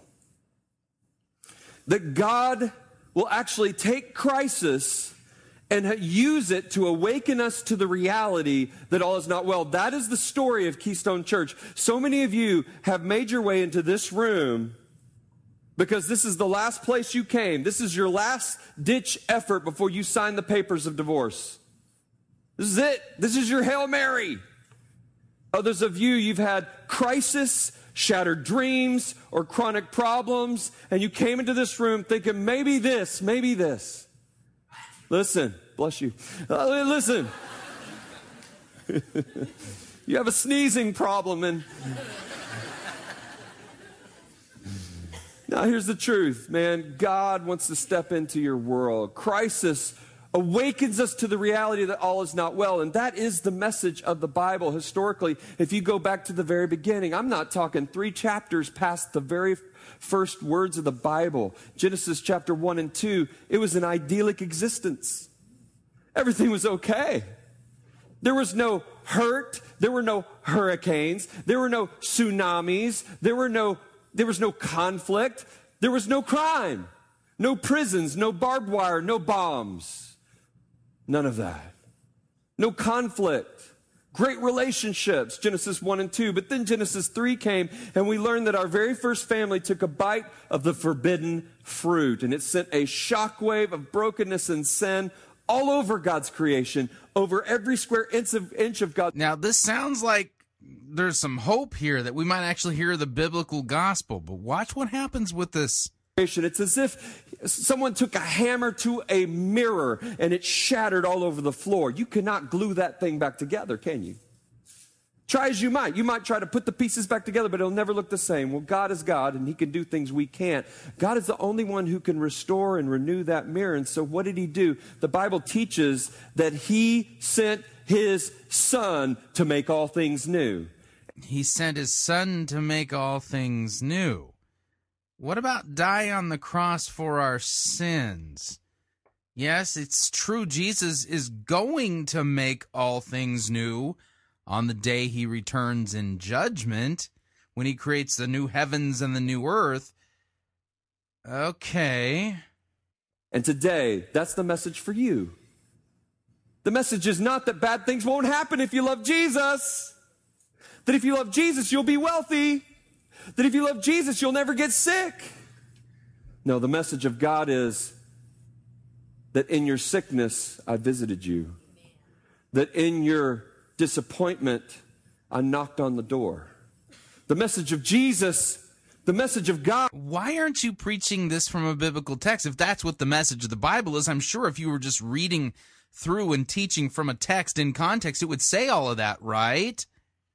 God, as I saw you broken and beaten down. Listen, this is all over the Old Testament. It's all over the New Testament. The message of God is, in crisis, you've revealed the reality and awakened to the reality that all is not well. Historically, we see all over the Bible, we have a sin problem. We have a brokenness problem. Yes, we have a sin problem. Yes. There's brokenness all over everything, but God didn't leave us in that brokenness. God sent his son to be the great healer. When we see Jesus walking among the people, what is he doing? He sees blindness, he heals it. He sees brokenness, he cures it, he heals it. He sees death, he raises it back to life again. Why? Because he's the healer. And today, rather than giving you three great methods to manage your misery, our passion is that you could have an encounter with the healer. Uh, the, so the so Jesus is going to heal my broken dreams? Huh? You could have an encounter with Jesus. This sounds crazy, but some of you, you've walked into this room skeptical. You know, you've had enough disappointment in your life. You're not really believing. You just came because of a friend, but already you begin to hear God knocking on the door of your heart. That's a miracle. Really? What's that sound like again? Some of you, the fact that you're in this hot room right now, that's a miracle. Some of you in the overflow right now, God's speaking to you in the overflow. That's a miracle. Right now, God just may be proving that the reality that all is not well may be awakening you to the possibility of a new life. What? This is what happens when you don't preach the Bible in context. You can just make up anything, blame it on God, and call it Christian. To the possibility of a new life. You see, the Bible is crystal clear all over the Bible that there's basically two reactions to the reality that all is not well. You either try to take hold of your life or you give up your life. In other words, you try to grab it or you try to give it up. And today, you'll make one of those two decisions today. Yeah, you said the Bible's crystal clear about that. Why don't you show me some of those crystal clear passages that say this? You'll either grab your life or you're going to give it up today. I'm, I'm very simple here. I'm not trying to confuse you. Too late. With all this biblical knowledge. Listen, it's... yeah, you, you haven't given me enough biblical knowledge to do anything, let alone confuse me with it. It's real simple. You ready? You either grab your life or you give it up. That's where it comes down to today. I'll, I'll show you in Scripture. Luke chapter nine, Jesus said in verse twenty-four, if you try to hang on to your life, you will lose it. But, uh, out of context again. But if you give up your life for my sake, you will save it. Matthew six thirty-three says, seek the kingdom of God above all else. Live righteously and he'll give you... No, no, no, no. Matthew six thirty-three says, seek first the kingdom of God and his righteousness. And all these things will be added unto you. It doesn't say what you're saying it says. It says something different. You're turning that into a law passage, and it's a gospel passage. You everything you need. Everything you need. You see, God, in Genesis chapter three, sent his son Jesus Christ to die the death we were destined to die, to pay the price we could not afford to pay, took our place on the cross. Yes, he did. What, can you give me some of the details of that, please? See, sin is a killer. Every other major world philosophy or religion will tell you how to work your way back to God, how to pray your way back to God, how to pay your way back to God. But God doesn't say that. Some of y'all think that's exactly what the Bible says. If I'm going to be a Christian, I need to live better. If I'm going to be a Christian, I need to pray more. If I need to be a Christian, I need to give to the church. That's not what the Bible says. The Bible says that you don't work your way to God. The Bible says God worked his way to you. You do not work your... I know this sounds like the gospel, but what did he work his way to me for again? Approval to God. God works so that you can be approved to him. And this is how he did it while we were still sinners, the Bible says. While we were still sinners, Christ died for us. Yes, and the details of that are what? Christ died for us at just the right time, at just the right time. Well, right now may be your right time to open up the door of your life to Jesus Christ, because here's the thing, Matthew seven twenty-four, anyone who listens to my teaching and follows it is wise, like a person who builds a house on solid... Isn't it weird that he just said that, you know, every other religion teaches you have to work your way, work your way, but, you know, and then he then turns around and t- says all these things you've got to do. Weird. Solid rock, though the rain comes in torrents and floodwaters rise, and the winds beat against that house, it won't collapse because it's built on bedrock. But anyone who hears my teaching and doesn't obey it is foolish, like a person who builds a house on sand. When the rains and floods come and the winds beat against that house, it will collapse with a mighty crash. Can I tell you, some of you are imprisoned to your circumstances. You are. Right now, your happiness is totally dependent on your circumstances. You live your life hoping that someone will approve of you. Maybe a spouse, maybe a boss. You live your life hoping that someone will approve of you, that, that someone will find pleasure in you. Man, you are in prison to your circumstances. And here's the crazy thing. Your circumstances are the one thing you can't control. You can't control that, but we try. When I was uh, sixteen years old, I did my driver's test, right, to try to, you know, get some wheels, make some deals, you know. And so I was taking the driver's test. I aced the test, the academic side. And then I went out. I'm going to go ahead and tell you I failed. Stop judging. Some of you failed too. So here's the thing. I'm in the parking lot. I had, I had aced the test. I'm in the parking lot, and I'm driving. Like, I'm going so slow, I could be driving Miss Daisy, all right? I'm in the parking lot, and this kid just jumps out right in front of my car. The driver instruction was a nervous man. The instructor was a nervous man, and And as soon as that kid raced out in front of me, he did what? He did the unthinkable. He grabbed the wheel of my car with my hands on it. And my reaction was not spirit-filled. I turned to him and I said, "Hey, man, I got it, dude." sixteen years old. He flunked me on the spot. I didn't even get to parallel park. I had to go take it again. The walk of shame to my friends. No keys. You know what? Some of us right now, you're telling God, I got it. I got it. I don't need you. I don't need advice. I don't need Brandon telling me this. I don't need the Bible. I got it. Let me ask you a question. How's that working for you? How's that working for you? Now, I love you. Listen, I love you. I've been praying for you. I don't even know your name. I've been praying for you. We have built this church for you. Can I tell you that? People give up incredible amounts of money for you. They've given up bigger houses, nice boats, bigger cars. They've given up all that kind of stuff. Some people have given up amenities for you. There are people sitting in the overflow for you right now. There are people that have given up their seats so that first-time guests could come into this house. Keystoneers sitting out there so that you could have this experience. Can I tell you right now, I love you, but I love you enough to tell you the truth. Here's the deal. All of us are sinners. The Bible says we've all sinned and fallen short of the glory of God, every last one of us. And guess what? You know what we need? We need, once everybody else walks out of the room, we need God to walk in. You know, crisis does awaken us to the reality that all is not well, but then what are you going to do about that? Do you keep your hand on the wheel? If you do, you know what you're doing? You're shrinking your life to the size of your life. If you keep your hands on the wheel, you're shrinking. What? I'm shrinking the, my life to the size of my life? Huh? Life to the size of your life. You, you're never going to have an opportunity to be challenged to do greater and bigger and greater things. Again, how's that? Oh, no. That working for you? God says that in order for you to receive life... I feel like I'm petitioning God for a promotion at work. Please, God, pick me for the promotion, please. You've got to let go. Listen, if you've got a, an armful of groceries that you're bringing in your life, and you think that's going to feed you for the rest of your life, let me tell you something. You can't receive something when your hands are full. You can't... You, you have no more room.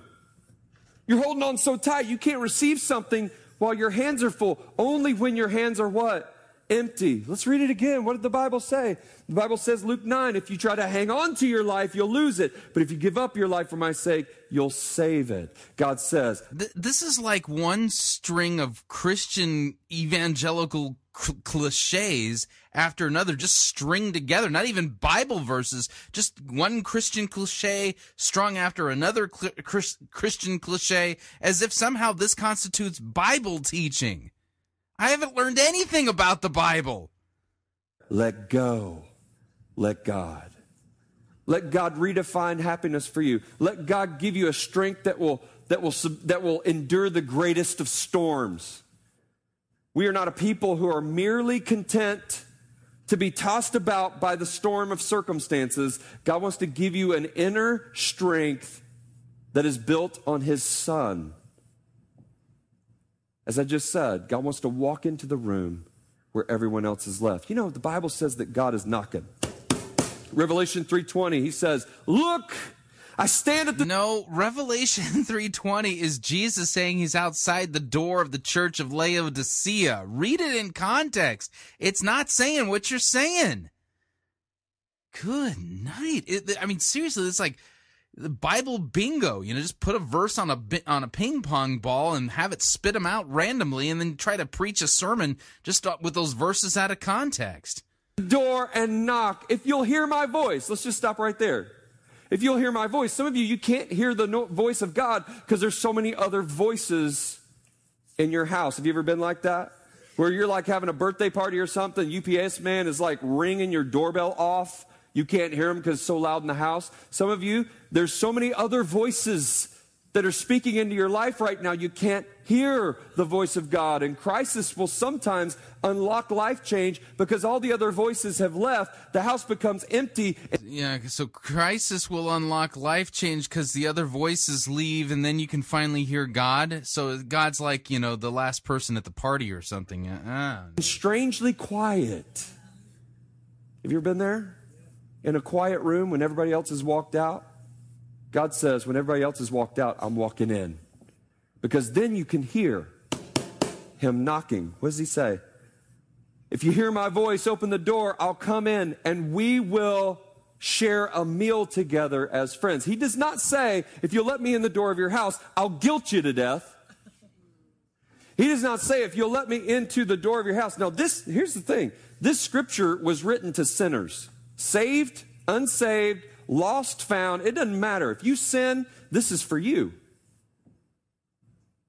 If you will open the door of your life, God wants to come in, and he doesn't want to guilt you to death. He doesn't want to... Yeah, where again does it say I need to open the door of my life? Um, in context, where does it say that? Bore you to death. You know what he wants to do? Dine with you. In other words, man, if you let me in, I will cook up some sweet daddy filet mignon. I have some Bob's Steak and Chop House to go, and I'm bringing it with me. If you'll just open the door, we will dine as friends. God's goal for you is not, is not religion or ritual. God's goal for you is relationship. Some of the greatest times I've had with friends are shared over a meal. God wants to eat, hang. So he wants to come over for dinner. Okay, I'll put another place setting on the table. Walk, live, engage, inspire, inform. God wants to live with you. Can you hear him? Knocking. Let's go back to Jeremiah twenty-nine. He said in this, you'll be in Babylon, verse ten, for seventy years. He knows you're about to go through hell. He's not oblivious. That's not written to me. That's written to the Jews who are going into Babylon after being sacked by Nebuchadnezzar because God was judging them for their idolatry. Oblivious to it. He sees your pain. We don't ignore that here at Keystone Church. But then I will come and do for you all the good things I've promised. I will bring you home again. For I know, you may not know, but I know the plans I have for you. Do you know God sees your potential, though you do not see it? I know. Really, God sees my potential. Wow. Yeah, I'm sure he's underwhelmed by that. The plans I have for you, says the Lord.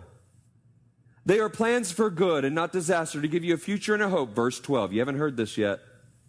In those days when you pray, in those days in, in slavery, in those plays, days away from home, in those days of misery, when you pray, I will listen. If you look for me wholeheartedly, you will find me, and I will be found by you, says the Lord. I will end your captivity, restore your fortunes. I will gather you out of the nations where I sent you, and I will bring you home again to your own land. In other words, can you hear him knocking? Isn't it weird that when he reads it in more of the context of that passage, you sit there and go, it doesn't sound like he's talking to me. I mean... Notice he's allegorizing the, the bad situation that the Jews were in at that time, and somehow that's supposed to be talking about, well, my life circumstances. It's not. Can you hear him knocking? You know, I'm into grilling these days. It's kind of a new thing. Um, I, I don't know why it took me so long. But I've got this little baby grill, my father-in-law would say. It's like baby. It's like training wheels. It's like green slopes, you know. So I got this little baby grill. But I'm out there, man. I am giving it my best. And one of the craziest things I've learned is every one of you that grills, you have your own little secret sauce and secret formula, don't you? Because I've discovered the secret of marinade. Marinade. Think about marinating. Is that you apply marinade. It's got to have some acidity to it. You apply that marinade to the piece of meat, and the acidity is there to break down the strength, the toughness of the meat. The acidity is there to kind of get through the first defenses so that it can unlock flavor into, into the meat. Well, many of us, rather than marinating on the presence of God, you're marinating in your misery. You're marinating. Oh, no. Misery marinade doesn't sound tasty to me. I hope the Bible has a cure for that. I mean, what am I supposed to do with this sermon at this point? Like I said, it's like one long string of bad cl- uh, Christian cliches after another. This isn't a coherent biblical teaching at all. I feel like I'm being b- browbeaten by fortune cookies. In, in your misery. And I don't know anybody who thinks that's a good idea. I don't know anybody who says, yeah, Brian, I just got back from a from a misery vacation. It was awesome. Yeah, I try to do it once a year, you know. I just go back and relive all the bad things that have happened to me, try to create some new bad memories. That doesn't happen, does it? But you know what? We laugh at that, but some of you live just like that. You marinate in your misery. You stay stuck. You're shrinking your life to the size of your life. You have your hands on the wheel. Your hands are full. You can't receive. And now he's stringing them all together quickly. Quick, Jesus, take the wheel. Listen, you're losing your life. You're losing your life. You think that your loneliness will be cured by going into this relationship and that relationship and dumping that relationship and trying this new relationship. God says, no, no, no, no. Relationship is built on the inside, and I want to give you utter satisfaction. You think that, that your, your marinade is, is money. Money, money, money, money, money. You think your marinade is money, so so you'll do this and you'll do that and you'll cut this and you'll cut that and you'll you'll build this and you'll build that. But but how many times do we have to hear about the miserable millionaire before we finally get it that your marinade is not meant to be money? Your marinade. My passion for you today is that you marinade in the man, the man Jesus Christ, the presence of God. And here's the thing. So I need a Jesus marinade. Can somebody outline this sermon for? I have no idea what you. I'm seriously, what is he even saying? I right now want to bring, I want to bring some acidity to the conversation. I, I want to deliver a hard truth. This pastor's about to bring you some acid. Amen. I bet you never heard that. Okay. Yeah, Brandon gave us acid. It was awesome. It was a trip. Kind of sounded weird, didn't it? Here's the truth. Somewhere in this room, there's someone who has it tougher than you, and they're doing better than you. Somewhere in this room, somebody has it worse than you, but they're happier than you. If you say, uh-uh, then you're marinating in your misery. Because I promise you, somewhere in this room, somewhere in the overflow, somebody has it worse than you. They've been dealt a harder hand, and they're happier. Now, that's some hard truth, but I want to share that with you to reveal to you that you're perpetuating a cycle of brokenness.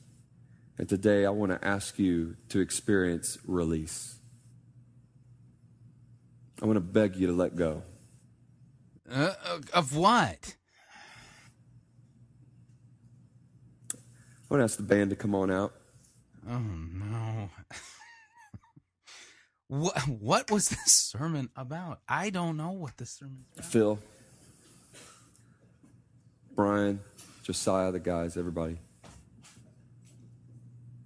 I'm just going to get real simple here. I've been telling you the whole time what's coming. Here we are. Really, you're going to get real simple. This whole sermon has been anything but. And it's not even biblical. I mean, it's just one string of weird thoughts after another. Right now, I'm going to ask you to release. Cue sappy music. Oh, great. Now he wants me to release something. So I can experience release, whatever that means. Control. Release control. I'm releasing control. Don't go into the light. The first step of this journey, the very first step, is the most important step. Okay. Oh, I'm going to tell you how to be optimistic, how to dream dreams. I'm going to tell you how to... how to. I can hardly wait. To live big even despite your circumstances. We'll talk about how to wrestle through the hard things and face it head on. We're going to talk. You're going to walk out of this series stronger, no doubt about it. All your friends. How is that possible? Will look at you and say, "How did this happen?" Just the same. Yeah, right. They're going to ask, "How did this happen?" Before you started that going to that church, you used to be capable of.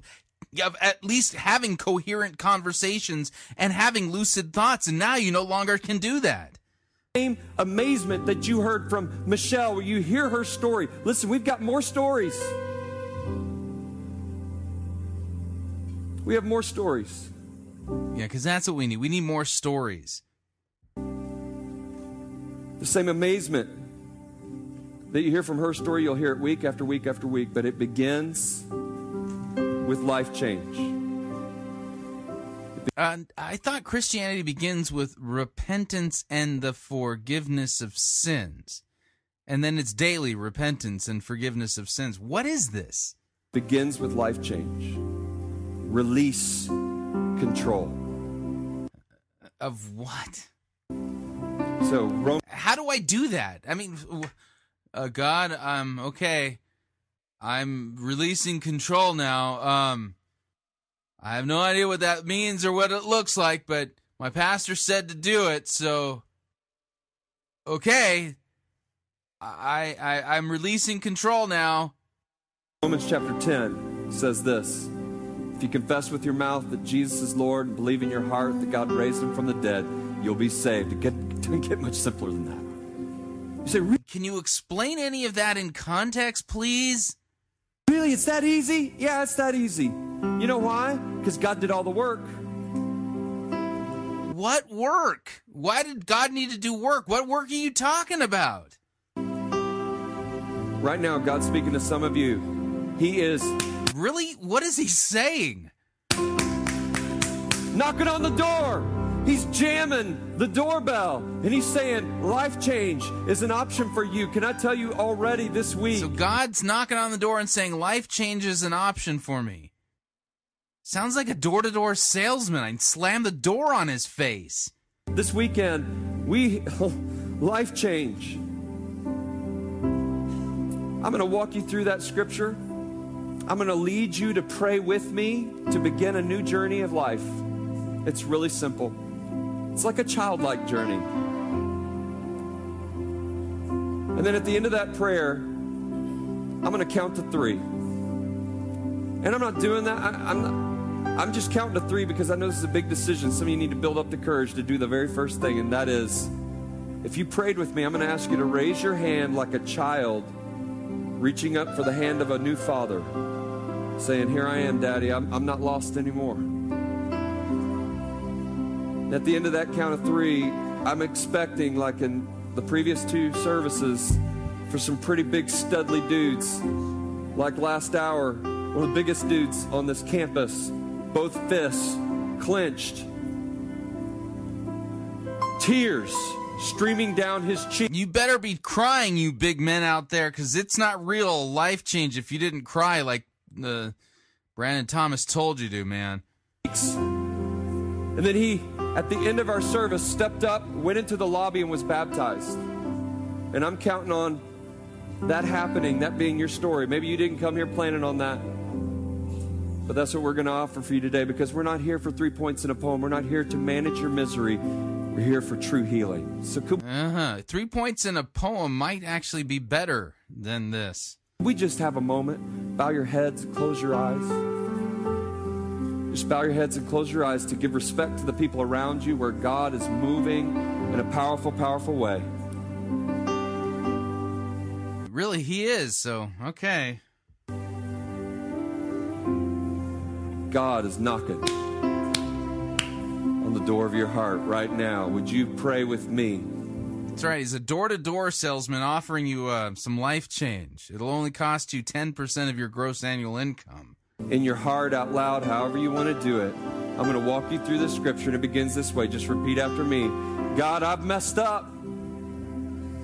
I've messed up. Would you pray that? I've messed up. I'm a sinner. I have pain. I'm hurt. Would you pray that? I've messed up. I've sinned, or I have pain. I'm hurt. I'm in need of healing. I need somebody to help me. Help. I've fallen and I can't get up. Jesus, will you pick me up? And I'm coming to you. Would you pray that? I believe God's already moving on some of you. Don't be afraid.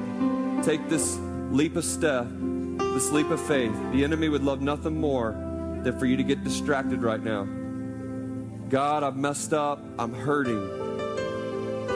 You know, this reminds this reminds me of the wedding scene from The Princess Bride, and you know, and at the end of it, she says, you know, I, I, you know, were you married? She says, well, some man said man and wife, man and wife, so I'm married. You know, okay, yeah, oh, right, yeah. I serious. What is this? I need your help. Second. This is a prayer of faith. Are you ready for this? I believe, God, you did the unthinkable. You stepped into my pain. Okay, so God stepped into my pain. I, that's unthinkable, apparently. I, I'm glad he did it, though, yeah. You sent your son Jesus to die for my sin. Would you pray that? God, I... Yeah, and you haven't explained any of that using a coherent, lucid, in-context passage. I don't even know what you're talking about. I believe you sent your son Jesus to die for my sin. And then, God, I don't I don't have it all figured out. I can't explain it.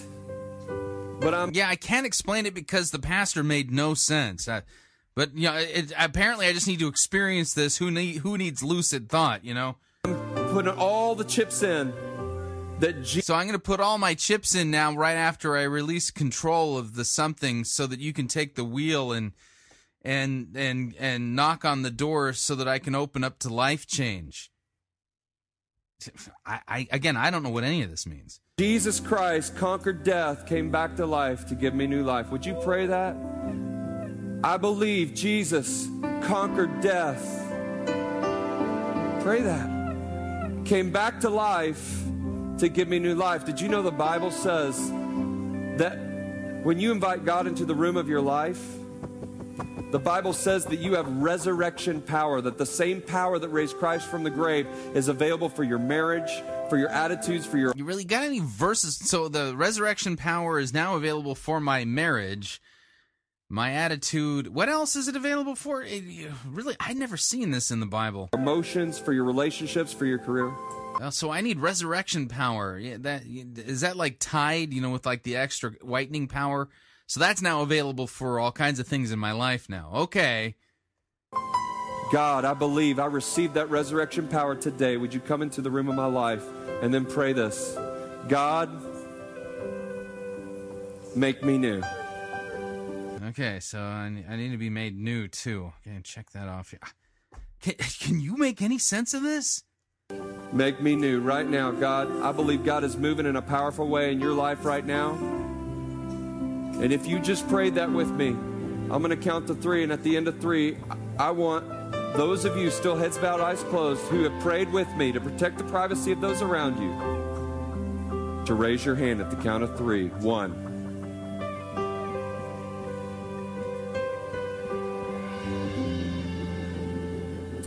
Two. If you just prayed for me, if you prayed with me, heads bowed, eyes closed, I'm about to get to that number three. If God's telling you to do something, you raise that hand like a child reaching up for the hand of his daddy, her daddy. Three. Hands up everywhere. That's right, all over this room. Keep them up. This is your moment. Heads bowed, eyes closed. Again, every age represented, every race, socioeconomic backgrounds, I'm sure of it. We're all one in this room right now, God. Hands up saying, I'm reaching up for the hand of a father. I didn't expect this today, but I don't need therapy to manage. Yeah, I just need theological confusion to save me. That's all I need. My misery right now, I need Jesus. And I prayed to ask him into my life. You can put your hands down. Now here's what I want to do. If you just prayed with me, there's a card in your seat. You can fill that out. And then what I'm going to ask you to do is we're going to sing over you. So, and this is a song. So now they're going to sing over them. You know, the weird part is, is that at the end of this, I mean, everybody thought there was a whole bunch of people saved, but I don't know what they were saved from exactly. Song that'll really mean something to you if you just prayed with me. This will this will mean something to you if you've been there, done that. If you've got a story, you've got a past, you've got some pain. God's saying, come with me. Some point in the song, we're going to stand up to our feet. When we do, I'm going to ask you to take your new you card and go out into the lobby. The only people that should be moving are these people right here. Go into the lobby, and I'm going to ask you to take the first step of surrender. Get baptized today. You can go in the very back door. So right after you uh, let go, um, and then you surrender because God's knocking and saying he needs some life change or needs to offer you some life change, the first thing you do is you go and get baptized because that's the first thing of surrender. Uh, okay. When we stand, the very back door in the back of the room, otherwise you'll walk right into the into the overflow. Go in the very back door when we all stand, and you go out there, you be baptized. Listen, if you're a Christ follower and you've never been biblically baptized, this isn't about how you were baptized as an infant or as a baby. That was different. We celebrate that. This is different. This is not your mama's religion. This is between you and God. I'm expecting many of us. What is it then? Can you give me a biblical passage for what this particular baptism is about? When we stand up to walk out, we have everything you need. We got a change of clothes. We have dark clothes for you. We've got, I had someone say, man, I didn't expect to do this. I was having the perfect hair day. I said, well, you're about to get in holy water. Imagine what your hair's going to look like now. Yeah. I talked to her afterwards. She said, you're right. I'm feeling pretty good. We have deodorant, which is a good idea for some of you. You're not too big, you're not too tough. So I got life change and deodorant. Okay. We baptized bigger than you. Don't think about everybody else. But I want this to be a full experience for you. Don't leave here wanting anything. Let God speak to you.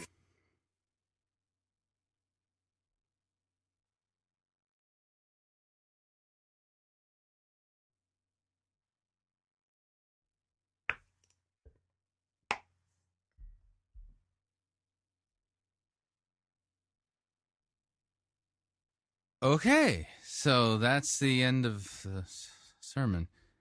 Death of Plan A. Um, can, can you make any sense out of that? I I mean, seriously, I, I'm thinking that we need to send uh, Brandon Thomas back to, like, catechism class or something. He I don't think he knows the basics of the Christian faith, like, at all. That was just one string of incoherent sentences. Uh, you know, Christian slogans, bumper stickers all thrown in, you know, surrender, take the wheel. There's a, there's Jesus at the door knocking. He wants life change. And then you need the first step of surrender with uh, water and baptism. We celebrate infant baptism, but this is a baptism between you and God. I don't know what any of this meant. Where did this guy go to seminary? Oh, Who who let this guy into the you know to the pastoral role? I mean, I don't think he knows what Christianity is, what it teaches, or what his job is as a pastor to you know to preach the word. And people were sitting there going, "Come on and preach it," but I for, over what? What did any of it mean? And I'm sure at the end of the, they're celebrating all these people that are now Christians. What exactly made them Christians? I, were they brought to repentance of their sins and faith and trust in Jesus Christ for the forgiveness of sins? He mentioned the cross. He said something about sin. But, folks, I got to tell you, as convoluted as that is, um, that's kind of an average sermon for many churches nowadays. They hear stuff like this all the time. How do you know? How do I know? I preview hundreds of sermons a month. This was just your garden variety nonsensical sermon, which there's a lot of those nowadays. I don't think this guy's qualified to teach. I don't think he's he meets the biblical qualifications, because Scripture says that a pastor is to be able to teach that that which is in accord with sound doctrine and refute those who contradict it. I I, I mean, this didn't rise to the level of doctrine, let alone sound doctrine. I don't think he knows what Christianity teaches.